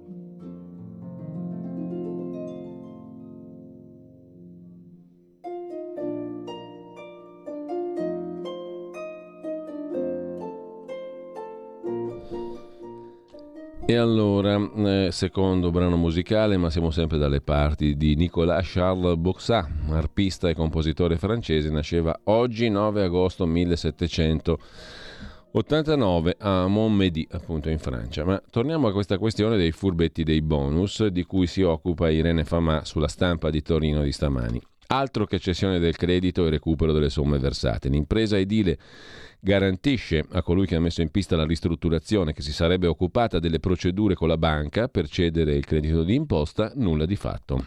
In un immobile a Cambiano, stiamo parlando del caso specifico di questo signore, l'ingegner Scassa, che ha messo in pista il, l'efficientamento energetico e l'adeguamento sismico di due immobili. Nel primo immobile a Cambiano, nel torinese, i muratori hanno allestito un ponteggio solo su una facciata. Nel secondo a Dronero, Cuneo, sono stati effettuati interventi di demolizione. In compenso l'impresario si è speso in continue rassicurazioni puntualmente disattese. L'ingegner Scassa, che è anche perito del tribunale, non è uno sprovveduto dunque, si è rivolto a un avvocato e ha presentato un esposto in procura. Sono stati disposti accertamenti. Le richieste del super bonus 110 accelerano, in tanti lamentano lavori iniziati e mai finiti, aziende che non hanno mezzi e personale a disposizione per far fronte a tutti i lavori presi in carico. Cantieri sospesi, cavilli burocratici che rendono impossibile accedere alle agevolazioni. Insomma, da un lato i furbi che incassano gli anticipi e poi temporeggiano o peggio scompaiono, dall'altro intoppi burocratici. Da mesi sono in corso da parte della Guardia di Finanza controlli a caccia dei furbi del super bonus. Dal 2021 la misura del super bonus è in fase di espansione, scrive la stampa, e da febbraio del 21 il numero degli interventi e degli importi ha continuato a registrare una crescita progressiva, lo dicono i dati dell'ANCE in Piemonte. Così la stampa, che poi interve- intervista su questo tema un esperto, un commercialista, revisore legale che assiste aziende e privati nelle pratiche edilizie, il dottor Carmine Delia, il quale dice la burocrazia delle banche frena la cessione dei crediti fiscali. Il legislatore, per far fronte alle truffe, ha inasprito i controlli e le procedure, facendo pressioni sulle banche. Terzo articolo di Claudia Luise su questo tema, sempre sulla stampa di oggi, pagina 40 dell'edizione torinese. È una corsa contro il tempo, così si è fatta esplodere la bolla, dicono i costruttori. La scadenza delle misure nel 2023 ha generato una situazione di caos assoluto. Per evitare fallimenti e contenziosi, ora serve un intervento del governo sugli istituti di credito. Troppe realtà sono nate dal nulla solo per questo incentivo. Il super bonus 110% è sempre stato considerato uno strumento molto utile per far ripartire il settore edilizio, ammodernare gli edifici troppo vecchi in Italia. Dall'altra parte i costruttori hanno lanciato allarmi su una misura che ha presentato falle a livello normativo e complicazioni burocratiche tali da rendere difficilmente utilizzabile il beneficio. A proposito di cose pratiche, sul Messaggero, il quotidiano friulano, il Messaggero Veneto di stamani, in prima pagina c'è una bella puntualizzazione, un'inchiesta sugli sportelli bancari chiusi. Uno su tre chiuso negli ultimi anni. Le banche, anche in Friuli, puntano sempre più sul digitale. La preoccupazione dei consumatori, i clienti sono ridotti a semplici numeri sempre meno sportelli bancari. In appena 12 anni Udine ne ha persi 37, seguendo una tendenza nazionale che appare irreversibile. L'inarrestabile spinta verso la digitalizzazione e il cambiamento delle abitudini dei friulani nell'approccio a tutto quanto è credito, banca, hanno portato a una significativa diminuzione del numero delle filiali aperte in città. Insomma, ci sono sempre meno sportelli, sempre meno rapporto diretto e sempre più digitale. Internet. Il trend è confermato anche dai dati regionali delle chiusure di sportelli bancari. Nel giro di un anno, tra il 20 e il 21, si è passati in Friuli Venezia Giulia da 54 sportelli per 100.000 abitanti a 50 sportelli per 100.000 abitanti, scrive il Messaggero Veneto. Tornando invece alle questioni, eh, agli articoli principali di oggi, agli estratti di articoli più interessanti degli altri, secondo, secondo chi vi parla, c'è da segnalare anche sul eh, quotidiano domani, come vi dicevo, il lungo articolo di Giorgio Meletti di analisi sulla questione del crollo del ponte Morandi e dei Benetton. Quattro anni dopo il crollo del ponte Morandi, la morte di 43 persone è stata un ottimo affare. Subito dopo la tragedia di Genova 2018, il governo Conte aveva annunciato di voler revocare la concessione ad autostrade per eh, l'Italia mm, come sanzione. Non è andata così. Gli azionisti di controllo, la famiglia Benetton, tramite Atlantia, non ci hanno rimesso un euro, anzi ci hanno guadagnato grazie a favori dei due governi Conte e di quello Draghi. A quattro anni dunque dal crollo del ponte Morandi di Genova, 14 agosto 2018, 43 morti, Mentre muove i primi passi il maxi processo con 59 imputati che impiegherà anni ad attribuire le responsabilità penali, c'è una sola certezza, la famiglia Benetton, azionista di controllo della holding Atlantia e quindi di Autostrade per l'Italia, ASPI, la famiglia Benetton non ha subito alcun danno patrimoniale da quella tragedia, anzi ci ha guadagnato. Il giorno del crollo il titolo Atlantia valeva in borsa 25 euro, oggi ne vale 23, che è meno di 25, però considerate che nel frattempo c'è stata la pandemia, che ha pesato sulle concessioni autostradali col crollo del traffico, soprattutto nel 2020. E adesso c'è la guerra in Ucraina che sta terremotando le borse. E sono i numeri di borsa a dirci quanto è andata bene ai Benetton. Il 9 marzo 2020, quando il Presidente del Consiglio Conte annunciò il lockdown, è stato il punto più basso della borsa italiana ed è stato particolarmente basso per Atlantia, visto che al crollo del traffico autostradale per il lockdown si sommava il timore dei mercati per i bellicosi propositi di Conte. L'avvocato del popolo minacciava la revoca della concessione autostradale di Autostrade per l'Italia come sanzione per non aver prevenuto il crollo del ponte Morandi. Ebbene, Da quel 9 marzo 2020 a oggi l'indice Fuzimib, che misura l'andamento generale della borsa di Milano, è cresciuto di circa il 3%. Il titolo Atlantia è salito del 40%. Una performance che nessuna grande società italiana ha realizzato nello stesso periodo, neanche la Essilor Luxottica di Del Vecchio. Insomma, non sono bastate la pandemia e la guerra a frenare l'entusiasmo dei mercati finanziari per i regali che il governo italiano ha fatto ad Atlantia per punirla. Questo è il miracolo, il fenomeno soprannaturale che, scrive Giorgio Meletti su Domani, ha trasformato la realistica prospettiva di un disastro finanziario nel consolidamento della ricchezza dei Benetton. Lo stesso tema è affrontato da Matteo Indice sul quotidiano Il secolo XIX di Genova di stamani. In primissimo piano, pagina 2, pagina 3. Da Autostrade per l'Italia, frodi e truffe allo Stato, così fu violata la convenzione, lo dicono le carte dei pubblici ministeri sul filone extramorandi, utenti di autostrade esposti a pericoli per anni dagli ex manager. Nel mirino 56 persone accusate anche di attentato alla sicurezza dei trasporti. L'inchiesta riguarda la manutenzione di altri viadotti, gallerie e barriere antirumore. Parla uno dei sopravvissuti al crollo del 18, Gianluca Ardini. Ho cercato di dimenticare, ma stavolta il processo ci sarò. Gli anni scorsi cercavo di allontanarmi dalla città, mi sentivo in colpa. E così sul secolo XIX di Genova si affronta un altro aspetto, quello più specificamente processuale, rispetto al beneficio economico invece per i Benetton di cui si occupa Giorgio Meletti sul domani. Eh, il miracolo, il fenomeno soprannaturale. Il disastro finanziario è diventato invece la ricchezza dei Benetton. La tragedia del Morandi, scrive ancora Giorgio Meletti, siamo di nuovo a domani, è stata gestita dalla classe dirigente italiana, politici e alti burocrati, con un insieme di insipienza e malafede.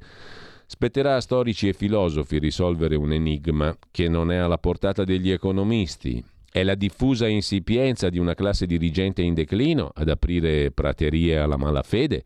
O è la malafede il motore che sprigiona l'insipienza soltanto simulata? Il super partito dei Benetton è in primo piano nell'articolo di Giorgio Meletti su domani. La cosa certa è che la responsabilità di quello che si configura come uno dei più gravi scandali della storia repubblicana va divisa fra i tre governi che si sono succeduti in quattro anni, Conte 1, Conte 2 e Draghi. Lasciamo il tema e andiamo a un'altra questione pratica e di interessi corposi. La solleva in questo caso il presidente della regione Basilicata, Vito Bardi, Forza Italia. Basilicata in allarme per l'impianto di Melfi della Fiat Stellantis.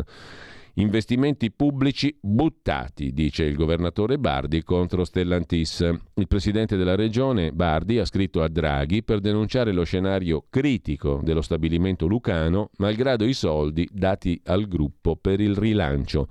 Dopo i diversi mesi di cassa integrazione Covid e ordinaria, dopo i vari stop alla produzione legati alla carenza delle supply chain, cioè delle catene di rifornimento, i recenti scioperi della produzione e i primi 85 posti di lavoro a rischio, ma in previsione a rischio ce ne sarebbero molti di più, oltre a quelli dell'indotto, la polveriera sociale Melfi, in Basilicata, lo stabilimento lucano di Stellantis, rischia di esplodere, scrive.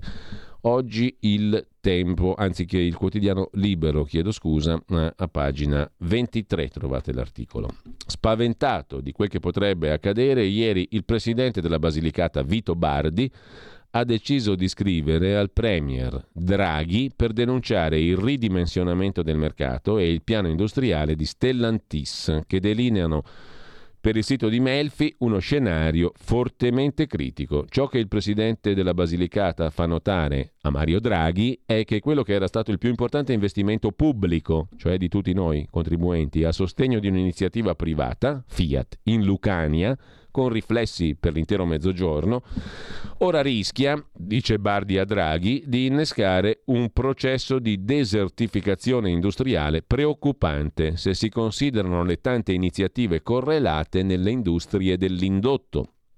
Risultano sussistere tutte le condizioni per riconoscere la Basilicata, anzi Melfi, come un'area di crisi complessa, mentre abbiamo già avviato un'interlocuzione col Ministero competente Mi rivolgo a lei, Presidente Draghi, ha proseguito Bardi, oltre che per il suo ruolo, per la sua sensibilità sui temi del lavoro e dello sviluppo, in modo che la Basilicata si possa giovare del suo supporto per superare questo difficile momento. Insomma, soldi pubblici buttati, qualcuno potrebbe dire nella miglior tradizione rispetto a quella che è stata Fiat e ora Stellantis, in Basilicata in questo caso. Andiamo a un'altra questione, quella di Trump. C'è da dire che Repubblica mette la notizia in primo piano. L'FBI nella tenuta di Trump in Florida. Un attacco alla mia candidatura, ha detto l'ex presidente. La mia residenza è sotto assedio, è stato un raid improvviso. L'America è a un punto di corruzione mai visto, lamenta Trump. È diventato un paese da terzo mondo, l'America, ha detto Trump. L'America è diventata un paese del terzo mondo e è arrivato a una corruzione mai vista. Ha fatto il paragone con lo scandalo Watergate, Donald Trump. Lì avevano fatto irruzione nella commissione democratica, qui sono i democratici che hanno fatto irruzione in casa del 45 presidente degli Stati Uniti. Si occupa Gianni Riotta degli archivi di Trump, i segreti di Trump, le carte buttate nel water closed, come se fosse un iniziatore della mani pulite qualunque, ve lo ricordate, no? quello che buttò al, al Pio Albergo Trivulzio le carte nel water closed, Mario Chiesa. Trump come un Mario Chiesa qualunque, secondo Gianni Riotta, un libro lo accusa di aver fatto sparire documenti classificati. Intanto, altro tema interessante lo affronta Repubblica in pagina economica. Corte dei Conti, ombre sul PNRR, che doveva essere stato gestito alla perfezione dal governo dei migliori Draghi in testa e invece la Corte dei Conti ha dei dubbi sulla capacità di spesa. I magistrati contabili nella relazione semestrale mettono in discussione l'efficacia dei progetti per i cittadini. Fa notare Svimez, l'agenzia del Mezzogiorno, al sud 450 giorni in più per realizzare le opere rispetto alle regioni del nord, cioè un anno e mezzo più o meno in più. Gli obiettivi sono stati raggiunti dal punto di vista formale, cioè sulla carta, ma l'efficacia degli interventi è tutta da valutare, soprattutto sul territorio, osserva la Corte dei Conti nella relazione sull'attuazione del PNRR nel primo semestre di quest'anno. La maggiore disponibilità di risorse, scrive la magistratura contabile, non appare sufficiente ad assicurare che vengano raggiunte le finalità dell'intervento, in mancanza di interventi complementari sul funzionamento delle strutture destinate a erogare i servizi alla cittadinanza. Il periodare eh, è un po' complicato, diciamo, non è di immediata leggibilità, se si abituassero anche questi burocrati importanti a scrivere le cose in maniera chiara sarebbe meglio. Però cosa dice la Corte dei Conti tradotto? Vuol dire che le risorse, i quattrini sono disponibili teoricamente, ma non è sufficiente questo per assicurare che vengano raggiunti gli interventi, che vengano raggiunti gli obiettivi concreti. Cioè il PNRR c'ha tanti bei soldini sulla carta, in pratica è molto più difficile capire che cosa servono a fare quei soldini lì quali obiettivi abbiano raggiunto. Bisognerebbe fare interventi complementari sul funzionamento delle strutture destinate a erogare i servizi ai cittadini, cioè abbiamo le risorse, abbiamo la carta, non abbiamo le strutture per tradurre le risorse da carta in cose concrete, in obiettivi concreti. Quindi rileva la magistratura contabile della Corte dei Conti, esaminando lo stato di attuazione di 31 su 45 interventi del famoso PNRR, le ingenti risorse impiegate finora e in futuro potrebbero non tradursi in miglioramenti dell'economia e crescita del PIL. E uno mm, potrebbe a questo punto domandarsi, ma le ingenti risorse allora dove andranno a finire? Se rimangono sulla carta forse è già un bene piuttosto che essere mangiate da qualcuno, o no? Perché se le ingenti risorse rimangono sulla carta uno dice vabbè, rimangono lì, in attesa che qualcuno di migliore dei migliori le possa utilizzare ma se vengono spese e gli obiettivi non vengono raggiunti, chi è che se le mangia? Le ingenti risorse? Bella domanda. Se ne parla in campagna elettorale, come voi capite, no? Letta, Calenda, eccetera, eccetera. La relazione della Corte dei Conti arriva a meno di una settimana dall'allarme della Svimez, rimasuglio della vecchia Casa del Mezzogiorno, che ora per fortuna solo compiti di studio, eh, sui tempi di realizzazione degli enti locali del sud, delle strutture sociali, dalle scuole agli ospedali. Scrive la Corte dei Conti, se gli enti locali del Mezzogiorno d'Italia non dovessero invertire il trend, auguri, e rendere più efficiente la macchina burocratica, avrebbero tempi estremamente stretti per portare a conclusione le opere nel rispetto del termine di rendicontazione. Il termine per rendicontare le opere fatte coi soldi del PNRR è il 2026. Svimez calcola che nel sud gli enti locali impiegano in media 450 giorni in più, più o meno un anno e mezzo, insomma non proprio un anno e mezzo, ma siamo lì, rispetto al centro-nord per realizzare le infrastrutture del PNRR. Ma le criticità non si limitano al sud. La carenza di risorse umane qualificate per gestire gli obiettivi del PNRR è una difficoltà che emerge da tutta la relazione della Corte dei Conti e che tocca i diversi settori del famoso PNRR. È sottolineata per esempio quando si parla di cittadinanza digitale con le app Pago PA e IO, che non è il verso dell'asino, ma è una delle app appunto più conosciute dagli italiani, IO. Non sono emerse criticità in merito al raggiungimento di obiettivi e all'attuazione dell'intervento dei tempi pianificati, si legge nella relazione, che però suggerisce di porre attenzione alle difficoltà di reclutamento delle risorse umane in un contesto competitivo, eccetera, eccetera. Insomma, ombre sul PNRR, dubbi sulla capacità di spesa. Staremo a vedere. Tra le altre questioni, prima di andare agli altri articoli di oggi, c'è da segnalare il fatto che la provincia di Como, il quotidiano locale di Como, torna su un fatto del quale la cronaca nazionale si è occupata poco e nulla, probabilmente perché purtroppo la vittima è una persona ai margini della società, una clochard, una barbona. Botte e stupro nella cabina del telefono, a Como, passano in tanti, nessuno chiama aiuto. Violenza in pieno centro di Como. Nelle immagini acquisite dagli inquirenti si vedono almeno 30 persone, nessuna delle quali sembra accorgersi di quel che sta accadendo. Alla fine sono due persone straniere a intervenire. E c'è un dato agghiacciante, scrive sulla provincia di Como Mauro Peverelli. Il dato corre parallelo al brutale stupro avvenuto in centro città nella serata di sabato. Il dato riguarda l'indifferenza della gente rispetto a quanto stava avvenendo. Dalle immagini in possesso dei carabinieri di Como, che stanno indagando sulla violenza, sarebbero almeno una trentina, compreso un gruppo di ragazzi, le persone passate accanto solo poco oltre al punto dove era in corso la violenza sessuale si scorgerebbe chi guarda, chi commenta, nessuno di questi avrebbe, col condizionale però scrive la provincia, chiamato i soccorsi. Ora, non tutti potrebbero avere inteso che la donna dentro la cabina era vittima di uno stupro, ma pare davvero impossibile non accorgersi dei pugni, dei calci, della bottiglia infranta addosso alla donna bulgara di 58 anni ancora ricoverata in ospedale. E il sindaco di Como Rapinese è sempre più vicino alla destra, scrive sempre la provincia. Le recenti dichiarazioni del sindaco sulla sicurezza a Como sono allineate alle posizioni elettorali della Lega ed è solo l'ultimo episodio. Da Salvini sostegno per il ballottaggio quando fu eletto Rapinese e la promessa. Non gli diremo soltanto dei no. E adesso apriamo invece il capitolo della flat tax, anche se tra poco parleremo con il, um, l'alto magistrato, mm, già presidente di una sezione della Corte di Cassazione, Claudio Zucchelli, appunto del tema della pubblica amministrazione, quel tema che abbiamo sfiorato adesso con la questione della Corte dei Conti, il PNRR, le inefficienze a gestire i fondi da parte proprio della pubblica amministrazione.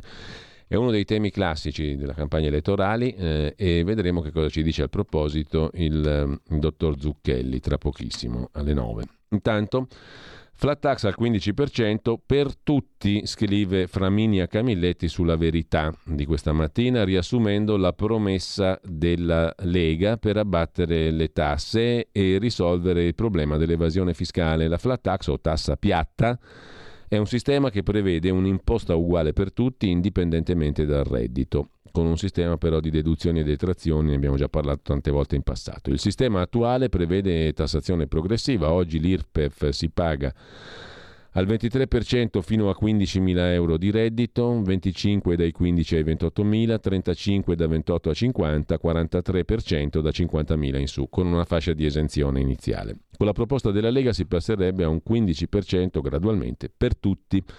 Non mancano le critiche a questa misura. Il disegno di legge è stato depositato già nel 2018 dalla Lega e prevede tre fasi. Prima fase, ampliamento della flat tax alle partite IVA fino a redditi pari a 100.000 euro all'anno, oggi è prevista per chi guadagna fino a 65.000.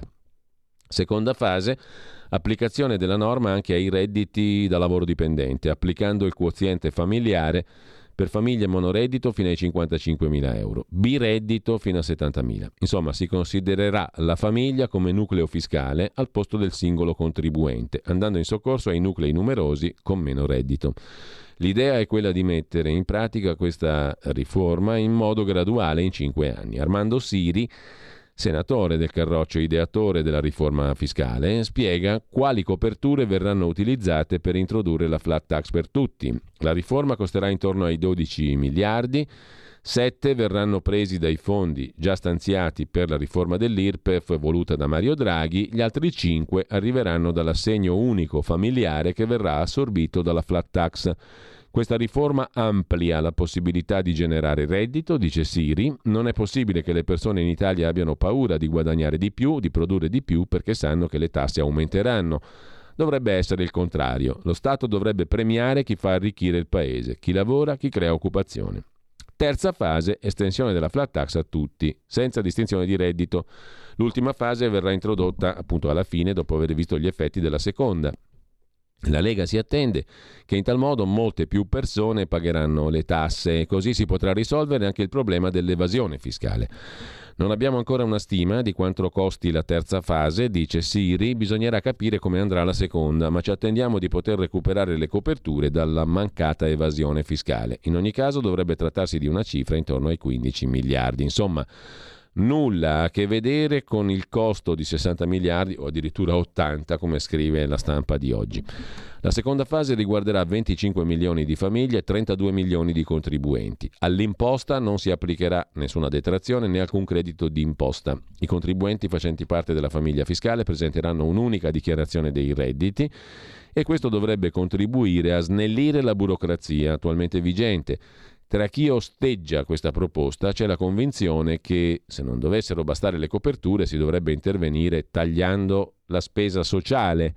Fra i critici si parla di aumento delle diseguaglianze, anche Berlusconi propone la flat tax ma al 23%, Giorgia Meloni propone una flat tax incrementale, cioè valida sull'aumento dei redditi dichiarati. Per esempio, se nell'anno X il contribuente ha dichiarato 50.000 euro e l'anno dopo 55.000, su quei 5.000 in più verrà applicata la flat tax, che sia 15 o 23%. Questo è il punto di vista di Giorgia Meloni, secondo quel che riporta e riassume la verità. Sulla questione invece di chi vincerà, chi non vincerà i vari previsori delle elezioni prossime venture, sul Corriere della Sera c'è un articolo dedicato a questo. Il centrodestra, secondo i vari sondaggisti, è quasi irraggiungibile nei collegi nei collegi dove si vota col maggioritario, cioè il 37% circa dei collegi totali. Secondo l'istituto di sondaggi SVG, il centrodestra potrebbe conquistare fino al 90% del 37% di seggi dove si vota col maggioritario, ma non avrà, dice l'istituto Cattaneo, i due terzi dei seggi totali. C'è una cosa curiosa e interessante. Antonio Angelucci, ce lo racconta il Corriere della Sera, imprenditore della sanità, soprattutto nel centro Italia, ex deputato di Forza Italia, ma soprattutto editore di Libero del Tempo di Roma e di altri quotidiani locali, si candiderebbe con la Lega di Salvini. Mentre Albertini torna al centro, Angelucci passa alla Lega, quindi anche Libero e il Tempo di Roma si riposizionano. Il PD ci ripensa sul renziano Lotti. Per i capilista dei 5 Stelle spunta l'ex procuratore Caffiero del Rao, scrive il quotidiano milanese, il Corriere della Sera. Uh, e intanto una cosa curiosa, Morgan, il cantante, Marco Castoldi, Monzese, Brianzolo, è lo spin doctor di Giorgia Meloni? Non esattamente. Ho solo dato dei consigli, resto un anarchico, dice Morgan, oggi intervistato anche dal Messaggero e da altri quotidiani.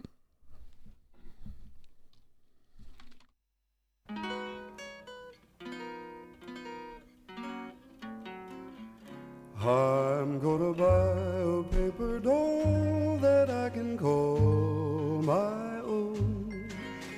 A doll that other fellows cannot steal.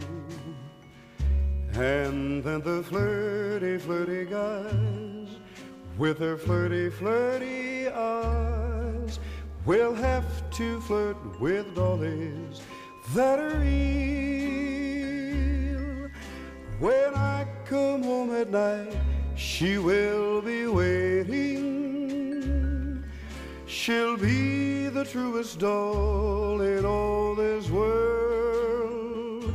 I'd rather have a paper doll to call my own than have a fickle minded real live girl.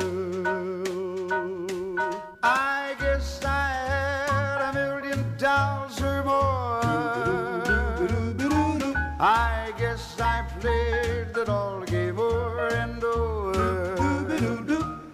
I just quarreled with Sue, and that's why I'm blue. She's gone away and left me just like all dolls do. I'll tell you, boys, it's tough to be alone. And it's tough to love a doll that's not your own. I'm through with all of them.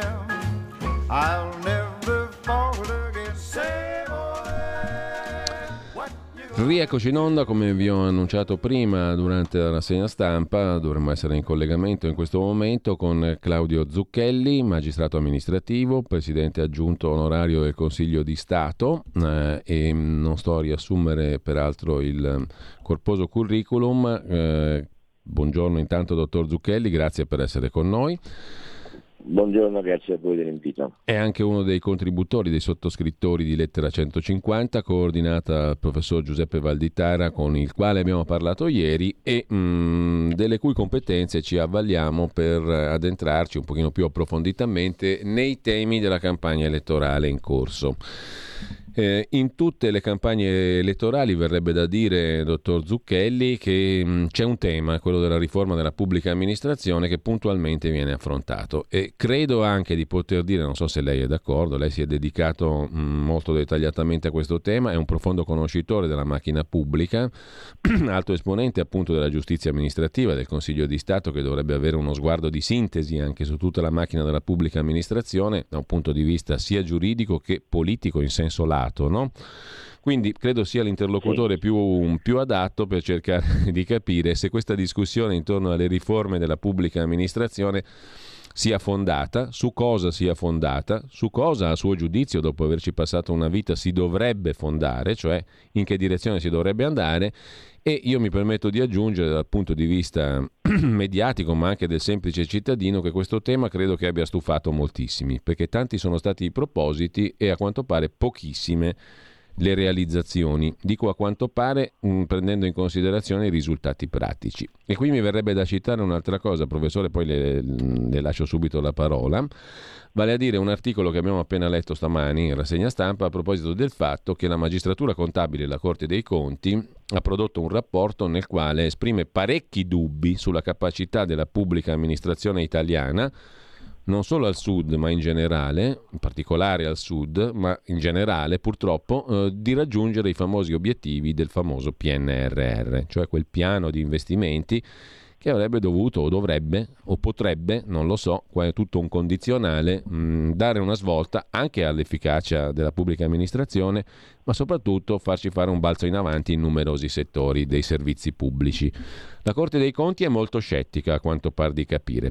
Eh, ho messo troppa carne sul fuoco, ma le lascio Sì, subito la parola. effetti- in effetti eh, ci vorrebbe forse una trasmissione di un paio d'ore per parlare di tutte queste cose, ma cercherò di essere molto sintetico.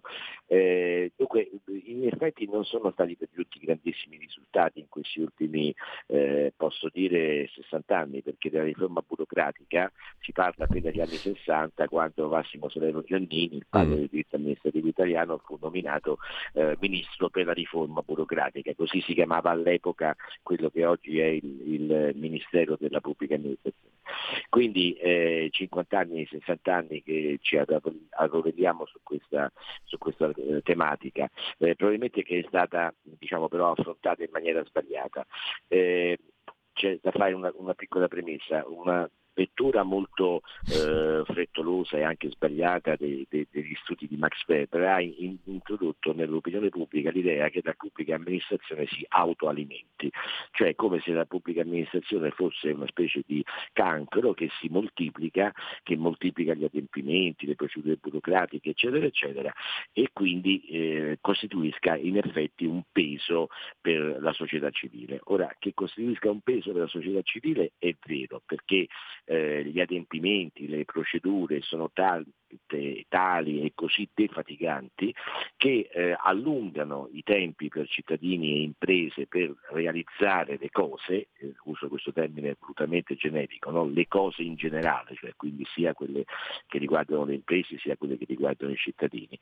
E, ma questo non lo fa la burocrazia, perché vede la burocrazia è, eh, cioè nel senso il corpo dei burocrati, è eh, indispensabile laddove ci sia un'organizzazione e quindi delle regole. Perché come dice Friedman, un grande economista che si è occupato di queste cose, eh, il burocrate non è altro che quell'uomo che eh, rispetta le regole e le fa rispettare. Allora anche nella bocciofita eh, di quartiere lei ha una burocrazia perché ci sono 50 soci e ci deve essere per forza un segretario che tiene il registro, registra le quote, eh, affitta i campi per giocare, eccetera, eccetera. Quello è un burocrate e lui agisce attraverso le, eh, una procedura semplicissima, ovviamente una procedura burocratica.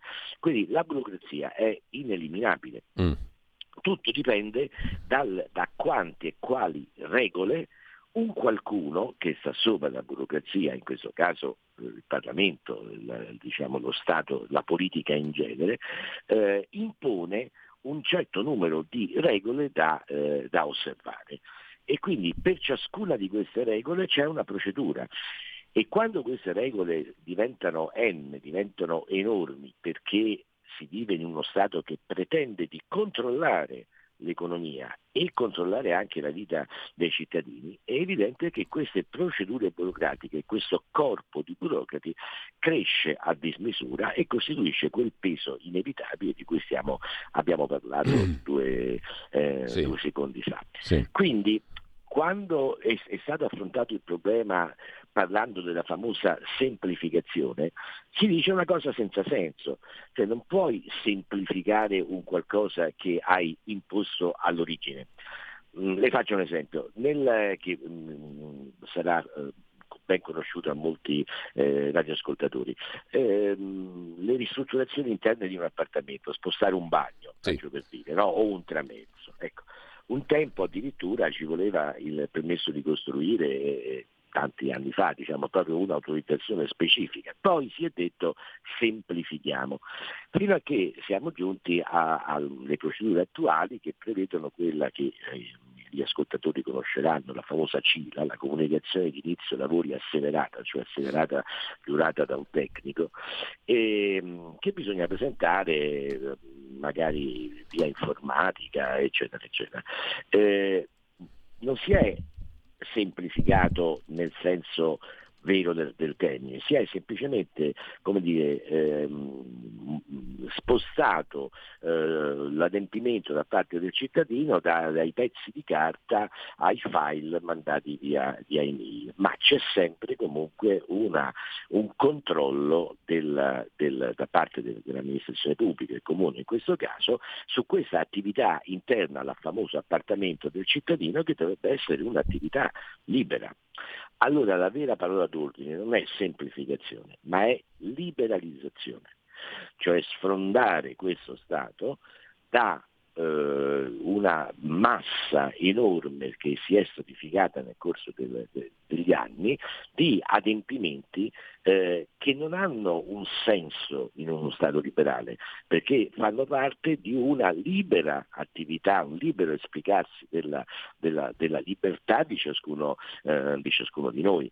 Eh, e, e, quindi eh, non, il programma di, eh, che noi abbiamo o meglio più che il programma, le linee che noi abbiamo eh, eh, indicato anche nei nostri documenti come lettere 150, sì. sono esattamente in questo senso, cioè un, il, il nuovo governo non dovrà semplificare, ma dovrà liberalizzare le attività e quindi fare uno sforzo per prendere uh, quel grossissimo librone che, che fatto da centinaia di pagine che eh, esiste in effetti, non è una battuta, che eh, contiene, elenca tutte le procedure eh, previste negli enti pubblici, nei ministeri, eccetera, eccetera. È stata una ricerca ovviamente che il Ministero della Funzione Pubblica ha fatto in questi anni. Ecco, bisogna prendere quel librone e cominciare a tracciare un frego sopra le procedure che non rispondano ad una libertà mm. dei, dei, cioè, meglio no, che non rispondono, che siano in contrasto con un'attività libera dei cittadini. Ecco. Noi purtroppo eh, abbiamo vissuto in uno Stato che, eh, interventista che ha preteso di controllare eh, per il nome di, un, di, so, di un'utopia migliore, ha preteso di controllare la vita dei cittadini e imprese. Mm, dottor Zucchelli, mentre lei parlava mi veniva in mente un'immagine molto iconica, diciamo così, sì. eh, ovvero il ministro Calderoli e il suo falò, il suo falò delle leggi, sì. se, se, lo ricorderà sì. anche lei, no? Eh, allora... Beh, guardi, io ero capo ufficio legislativo da Palazzo Chigi quel, quel periodo e quindi beh, con Calderoli ho avuto moltissimo da, di, eh, in collaborazione. Sì, ecco, mi dica. No, le chiedevo, que- quella, quell'immagine lì corrisponde a qualcosa di reale o era solo un, una bella immagine suggestiva e niente più? Ma guardi, eh, Calderoli è una persona molto intelligente, era perfettamente consapevole che eh, il falò delle leggi non, eh, di, di, suo non ha un grande senso, era però una, un'immagine forte mm. Eh, per dire in effetti dobbiamo cancellare le norme. Cioè mm. Calderoli aveva intuito questa, eh, diciamo, questo rapporto che io adesso ho appena spiegato sì, fra le sì. complicazioni burocratiche e le regole imposte dalla, uh, dalla politica, da, dalle leggi sostanzialmente e quindi in maniera così forse un po' ehm, eh, drammatizzante, no? eh, aveva detto benissimo facciamo il fallo delle leggi perché distruggiamo eh, queste regole che, eh, inutili e, e, e, defatiganti. E naturalmente eh, poi alla fine noi facemmo, se ricorda bene, una, una il cosiddetto taglialeggi, cioè sì. una norma che eh, abrogò tutte le leggi che erano eh, antecedenti a una certa data, salvo alcune, non penso adesso non è il caso di entrare in dettagli, eh, però anche quella fu sicuramente una, un'immagine, un'iniziativa di immagine, eh, però insomma non ha eh, eh, raggiunto tanti risultati perché quelle leggi che sono state abrogate, abrogate magari degli anni 50 50 già di fatto eh, non, non, erano più applicate perché erano state superate, quindi, però fu un'immagine molto, molto iconica, come dice lei, che eh, eh, in qualche maniera indicò la, la, strada di principio, cioè liberalizzare, sì. togliere le regole inutili. Ecco, ma è possibile fare quest'opera di liberalizzazione, della quale lei parlava anche prima in termini generali, direi anche di cultura politica generale, no? Um, perché uno Guardi, potrebbe dire il principio è giustissimo, però poi c'è un'altra osservazione di quelle canoniche che vengono sempre fuori, no? sì. che togliere potere ai burocrati è molto rischioso per i politici che si, che si, apprestano a farlo o lo vogliono fare o dichiarano di volerlo fare. È vero, è così o è un'altra stupida, diciamo, luogo comune? No, eh, guardi, in, indubbiamente ehm, eh, la, la, dottrina parla di una specie di, di, un vero e proprio rapporto di agenzia che esiste fra il, il, il, burocrate e il politico. Che cosa significa rapporto di agenzia? Che ehm, il, il, burocrate agisce in qualche misura come agente, come strumento del politico per fargli raggiungere i suoi risultati eh, politici. Quindi è chiaro che una contrapposizione fra la, la politica e la burocrazia è impensabile indispensabile perché eh, entrambi in realtà devono eh, collaborare fra di loro per raggiungere un risultato comune che per il politico è la realizzazione del suo programma politico ovviamente, per il, il burocrate è eh, il mantenimento della sua posizione, del suo prestigio, anche del suo posto di lavoro se, se vogliamo. Quindi una contrapposizione eh, non è mai eh, positiva. Ed è anche vero che eh, attaccare il, il, potere della burocrazia, eh, come sempre in, tutti, in, tutte le organizzazioni statuali, determina delle, dei rischi, ma è come se dicessimo attaccare il potere, eh, non so, del, dei maestri elementari o degli avvocati o dei commercialisti, cioè ogni categoria, ogni, ogni, ehm, eh, ogni portatore di interesse sostanzialmente ha una tensione all'autosopravvivenza e quindi è chiaro che ehm, insomma, anche eh, se, eh, attaccare questo mondo della burocrazia potrebbe avere delle, delle ehm, eh, controindicazioni. Però il problema è, è, è un altro, cioè mh, mm, individuiamo, facciamo uno sforzo fondamentale alla mm. base mm. per individuare in effetti la, mh, mm, eh, dove in tanti decenni lo Stato ha esorbitato dai suoi compiti, che sono in uno Stato liberale dei compiti sì. eh, che ben precisi, ben limitati, perché eh, il, il, fondamento dello Stato liberale è la libertà dei cittadini e delle imprese, controllata per motivi ovviamente eh, diciamo di interesse pubblico, la sanità, la sicurezza, quello che, quello che vuole lei. Allora lo sforzo è questo. Troviamo eh, eh, quei, quei procedimenti, troviamo quelle invasioni eh, inutili, controproducenti e contrari a una visione liberale dello Stato che si sono verificate in tutti questi decenni, decenni e semplicemente le eliminiamo, ovviamente con un occhio alla, sì. alle procedure di sicurezza, ma le procedure di sicurezza vengono dopo, cioè eh, eh, lei non ha bisogno di dimostrare tutte le mattine quando esce di casa e prende la macchina che sa guidare o che eh, risponderà, rispetterà il codice della strada, no? Eh, è libero di uscire e usare la macchina. Naturalmente se fa un sorpasso o un divieto di sosta o qualcosa del genere ci sarà qualcuno che la punisce, ma è diverso.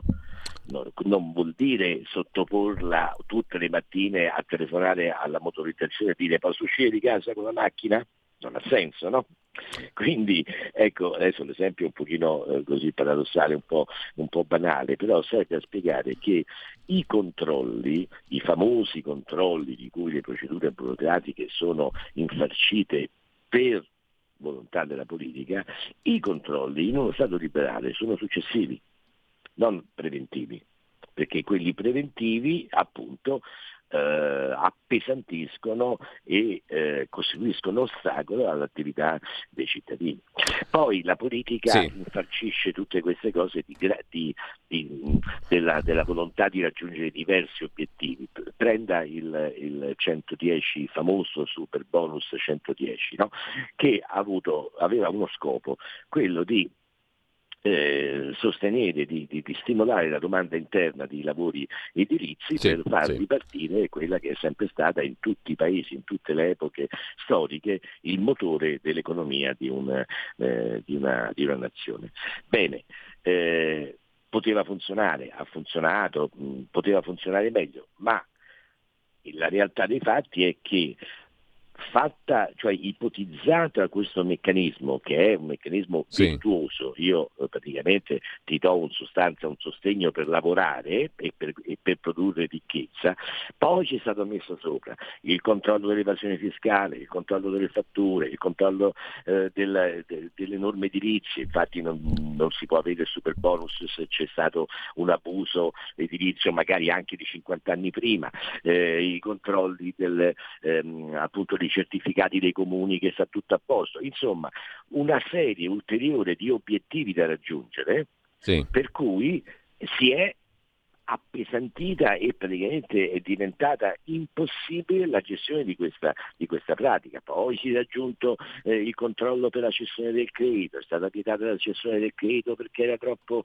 eh, perché mh, da, poteva dar luogo a, um, a truffe o cose del genere. Quindi l'obiettivo anche di evitare le, eh, le truffe, di prevenire le, le truffe E tutte queste cose, tutte insieme, tutte insieme, naturalmente hanno determinato quello che sappiamo il 110 che è bloccato e che non, non va avanti. Ma questa non è responsabilità del burocrate, è responsabilità della politica la politica che si deve convincere. Molto chiaro. Uh, dottor Zucchelli, a questo mm. proposito io vorrei chiedere, senza personalizzare, ma um, sì. facendo riferimento a una persona che ha incarnato questa volontà della politica no? a parole e anche sì. nei propositi di semplificare, di delegificare, di liberalizzare. Sì ovvero il ministro Brunetta. No? Il ministro Brunetta mh, mm, sì. è stato colui che ha riassunto in sé, tra l'altro poi un certo, in un certo periodo, ora mi sembra non più da un bel po' di tempo, mh, mm, eh, facendo mm. anche mh, salire la preoccupazione dei pubblici dipendenti, no? come uno spauracchio, uno spauracchio che poi non ha fatto più paura, diciamo così. Ecco, quindi fa- facendo riferimento a questa figura, ma non per parlare di lui, ma per uh, capire se la politica, questa è la domanda, la politica ha un Brunetta vero in sé, cioè chi è in grado diciamo, di portare avanti quest'ottica liberalizzatrice di cui lei parla? C'è nel DNA della politica attuale la possibilità di arrivare all'obiettivo? Primo. Seconda cosa che mi verrebbe da chiederle, eh, ne affastello un paio di domande in più. Quando si parla di riforma, si parte da una pubblica amministrazione, secondo lei, troppo mm, pletorica, piena di troppe persone, cioè la nostra pubblica amministrazione è vero che è più numerosa di quella degli altri paesi a livello centrale e anche a livello locale. E questa mm. terza considerazione che nasce da qui, si può parlare di riforma della pubblica amministrazione senza distinguere tra centro e periferia? Perché in questi anni, a partire dal 2001 in particolare, abbiamo visto che le burocrazie regionali e da lì in giù hanno un, un loro bel peso corposo anche loro. Quindi è, è corretto diciamo, parlare di riforma della pubblica amministrazione non tenendo conto di un assetto, viene da dire federale, anche se il nostro è un federalismo imperfetto, non realizzato, tutte le previsioni del 2001 sono ancora largamente sulla carta, però insomma... Mh, riformare la pubblica amministrazione non significa tener conto anche di quello che sono i compiti degli enti locali e parlo anche dei comuni, anche quelli sono molto importanti. Ma guardi, allora comincio dalla fine. Eh, sicuramente eh, ormai il nostro Stato eh, si è eh, evoluto si è organizzato verso una forma che appunto, come dice lei, non è federalista, ma, te, ma, attribuisce agli enti locali, e non solo agli enti locali, ma anche a una miriade di enti pubblici, eh, compiti che un tempo erano gestiti, un tempo voglio dire un secolo fa, mm. erano gestiti invece dai ministeri. No? Quindi quando si parla di burocrazia o, o di pubblica amministrazione sicuramente occorre tener, tener conto di questa, eh, di questa realtà, cioè che non tutto è imputabile allo Stato in quanto mm. tale, cioè il governo e i ministeri, ma che ci sono poi i comuni, le province o quello che rimane di loro, le regioni, eh, le camere di commercio e quello che, e quello che vuole. Eh, la, ehm, la, situazione nel, soprattutto negli enti locali eh, è quella che ho descritto prima e si è aggravata perché? Perché spesso e volentieri la politica locale ehm, eh, ritiene di presentarsi all'opinione pubblica eh, facendo regole introducendo norme. Questo è il difetto fondamentale della, della, cultura politica italiana. Quando c'è un problema si alza qualcuno e dice ci vorrebbe una legge. E, e quindi cosa vuol dire ci vorrebbe una legge? Ci, ci vorrebbe un'altra norma, ma come le ho spiegato prima, un'altra norma vuol dire almeno un altro burocrate che la fa rispettare e quindi entriamo in una specie di loop vizioso, no? un circolo vizioso che peggiora la situazione. Quindi rispondo alla prima domanda, c'è nella, eh, nella, politica italiana questa consapevolezza appunto che la strada è la liberalizzazione e non la cosiddetta no. semplificazione? Ma io direi che nel, eh, eh, soprattutto un, nella cultura liberale c'è, sicuramente non c'è nella cultura marxista perché lì anzi il concetto è uno Stato che tutto sa, tutto vede, tutto conosce, tutto con, controlla, tutto organizza, eccetera, eccetera. Mentre nella cultura liberale c'è una società aperta che si auto-organizza e raggiunge da sola i problemi. Quindi la consapevolezza c'è, c'è il però anche il fatto che non sempre i politici eh, sono stati supportati da tecnici che, eh, che, gli dicevano queste cose, che facevano questi, eh, questi discorsi. Quindi è essenziale la interazione sì. fra la politica e eh, ecco per esempio questi gruppi, questi think tank come Lettera 150 che elabora dei, dei principi, delle linee guida ba- sulla base delle quali poi sicuramente il politico organizzerà una, una scelta politica, ma è indispensabile questo tipo di, eh, di collaborazione. Insomma, la politica si fa insieme il politico e il tecnico. Eh, mi permetta un ricordo, sì. io ho l- l- sufficiente età per eh, aver vissuto anche la Prima Repubblica, eh, dove il personale politico se ne può parlare, dire quello che vuole, ma era un personale preparato da, da da sinistra e da destra era, c'era un alto grande livello di cultura politica, beh, nella prima Repubblica le decisioni venivano prese sempre intorno a un tavolo fra il ministro o il politico e i tecnici e i consiglieri di Stato, i capi di gabinetto, i capi degli uffici legislativi. È indispensabile questa collaborazione, non si può immaginare che il tecnico faccia politica o il politico faccia il tecnico. Ognuno ha i suoi carismi li deve, e li deve utilizzare. E questo diciamo anche a parzialmente smentire la retorica dei tecnici che sono arrivati dopo il 92, non è così? Esatto. E, e l'ultima domanda, eh, che era la seconda che mi ha fatto, la nostra burocrazia è eh, Tro- diciamo, troppe persone rispetto. Mm. Ecco. No, io questo, eh, questo, non direi. Direi che la nostra eh, burocrazia ehm, eh, alle volte gira a vuoto perché non ha fra le altre cose, non ha degli strumenti eh, a disposizione che, eh, moderni e che siano, diciamo, permettano di gestire la complessità di questa società, perché certamente tutto questo discorso non deve farci dimenticare che noi viviamo nel XXI secolo con una società molto complessa, con eh, milioni di interessi che si scontrano eh, e, si devono, e, devono, trovare un equilibrio. Ecco, eh, da questo punto di vista, per esempio, noi abbiamo elaborato come lettera 150 150 uno studio sull'applicazione dell'intelligenza artificiale nelle procedure eh, amministrative. Cioè abbiamo, diciamo in sostanza il, il leitmotiv è eh, abbiamo detto che la burocrazia è indispensabile entro certi limiti. Sì facciamo in maniera che anche queste, questa indispensabilità entro certi limiti sia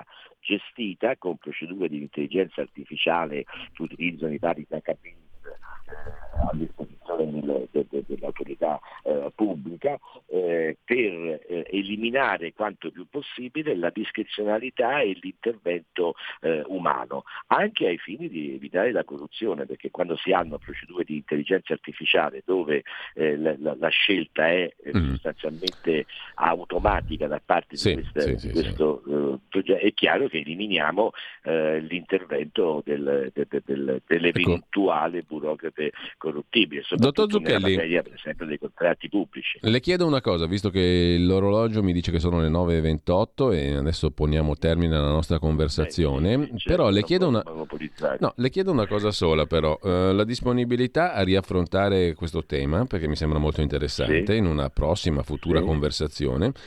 Insieme a un'altra sì, questione, perché io vorrei porle molto empiricamente, cioè da dove partire? Lei ha un'esperienza tale che forse mh, può rispondere a questa domanda, no? Perché mh, se si parte bene forse si avanza bene, se no eh, si fa solo dichiarazione verbale di intenti che ne abbiamo sentite tante da parte di tanti governi e ministri. Certo. Quindi da dove certo. si parte? Eh, però l'ultima cosa che le voglio chiedere mm, inevitabilmente riflette una notizia che abbiamo letto stamani, gliela citavo prima. No? C'è un articolo sì. oggi su Repubblica, ne cito uno su tutti, in pagina economica, eh, che dà conto del uh, punto di vista della Corte dei Conti, di un report sulla questione sì, del PNRR. Sì, no? Ovvero la Corte dei Conti scrive, eh, riporta oggi Repubblica, che la disponibilità di risorse del PNRR non è sufficiente per assicurare che vengano raggiunte le finalità degli interventi, perché mancano mm. interventi complementari sul funzionamento delle strutture destinate a erogare servizi ai cittadini. Cioè, in sostanza, sì. è la burocrazia, dice la Corte dei Conti, se non ho capito male, oppure ho capito male io, mm.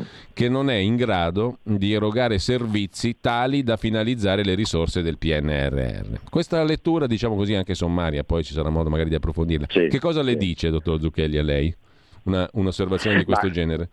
Guardi, eh, molto rapidamente perché lei è in chiusura. Sì. Eh, credo che la Corte dei Conti abbia lanciato uh, questo messaggio. Abbiamo eh, affrontato un progetto ambizioso, questo PNRR, mm. dove ci sono miriadi di cose da fare, progetti già, già definiti che aspettano solo di essere banditi, eh, ma appunto o, eh, questo vuol dire che abbiamo introdotto una serie di nuove regole anche che ha bisogno di una burocrazia ma non abbiamo dato alla burocrazia gli strumenti per gestire queste regole.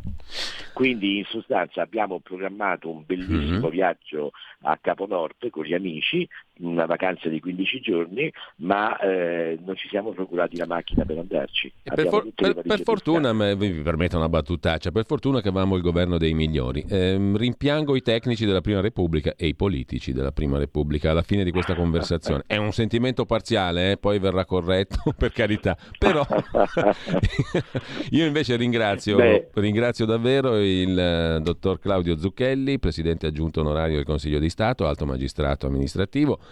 E mm, ci risentiamo presto allora quando sarà possibile. Molto, molto volentieri a vostra disposizione. Grazie a Claudio Zucchelli. Buona giornata, buona giornata.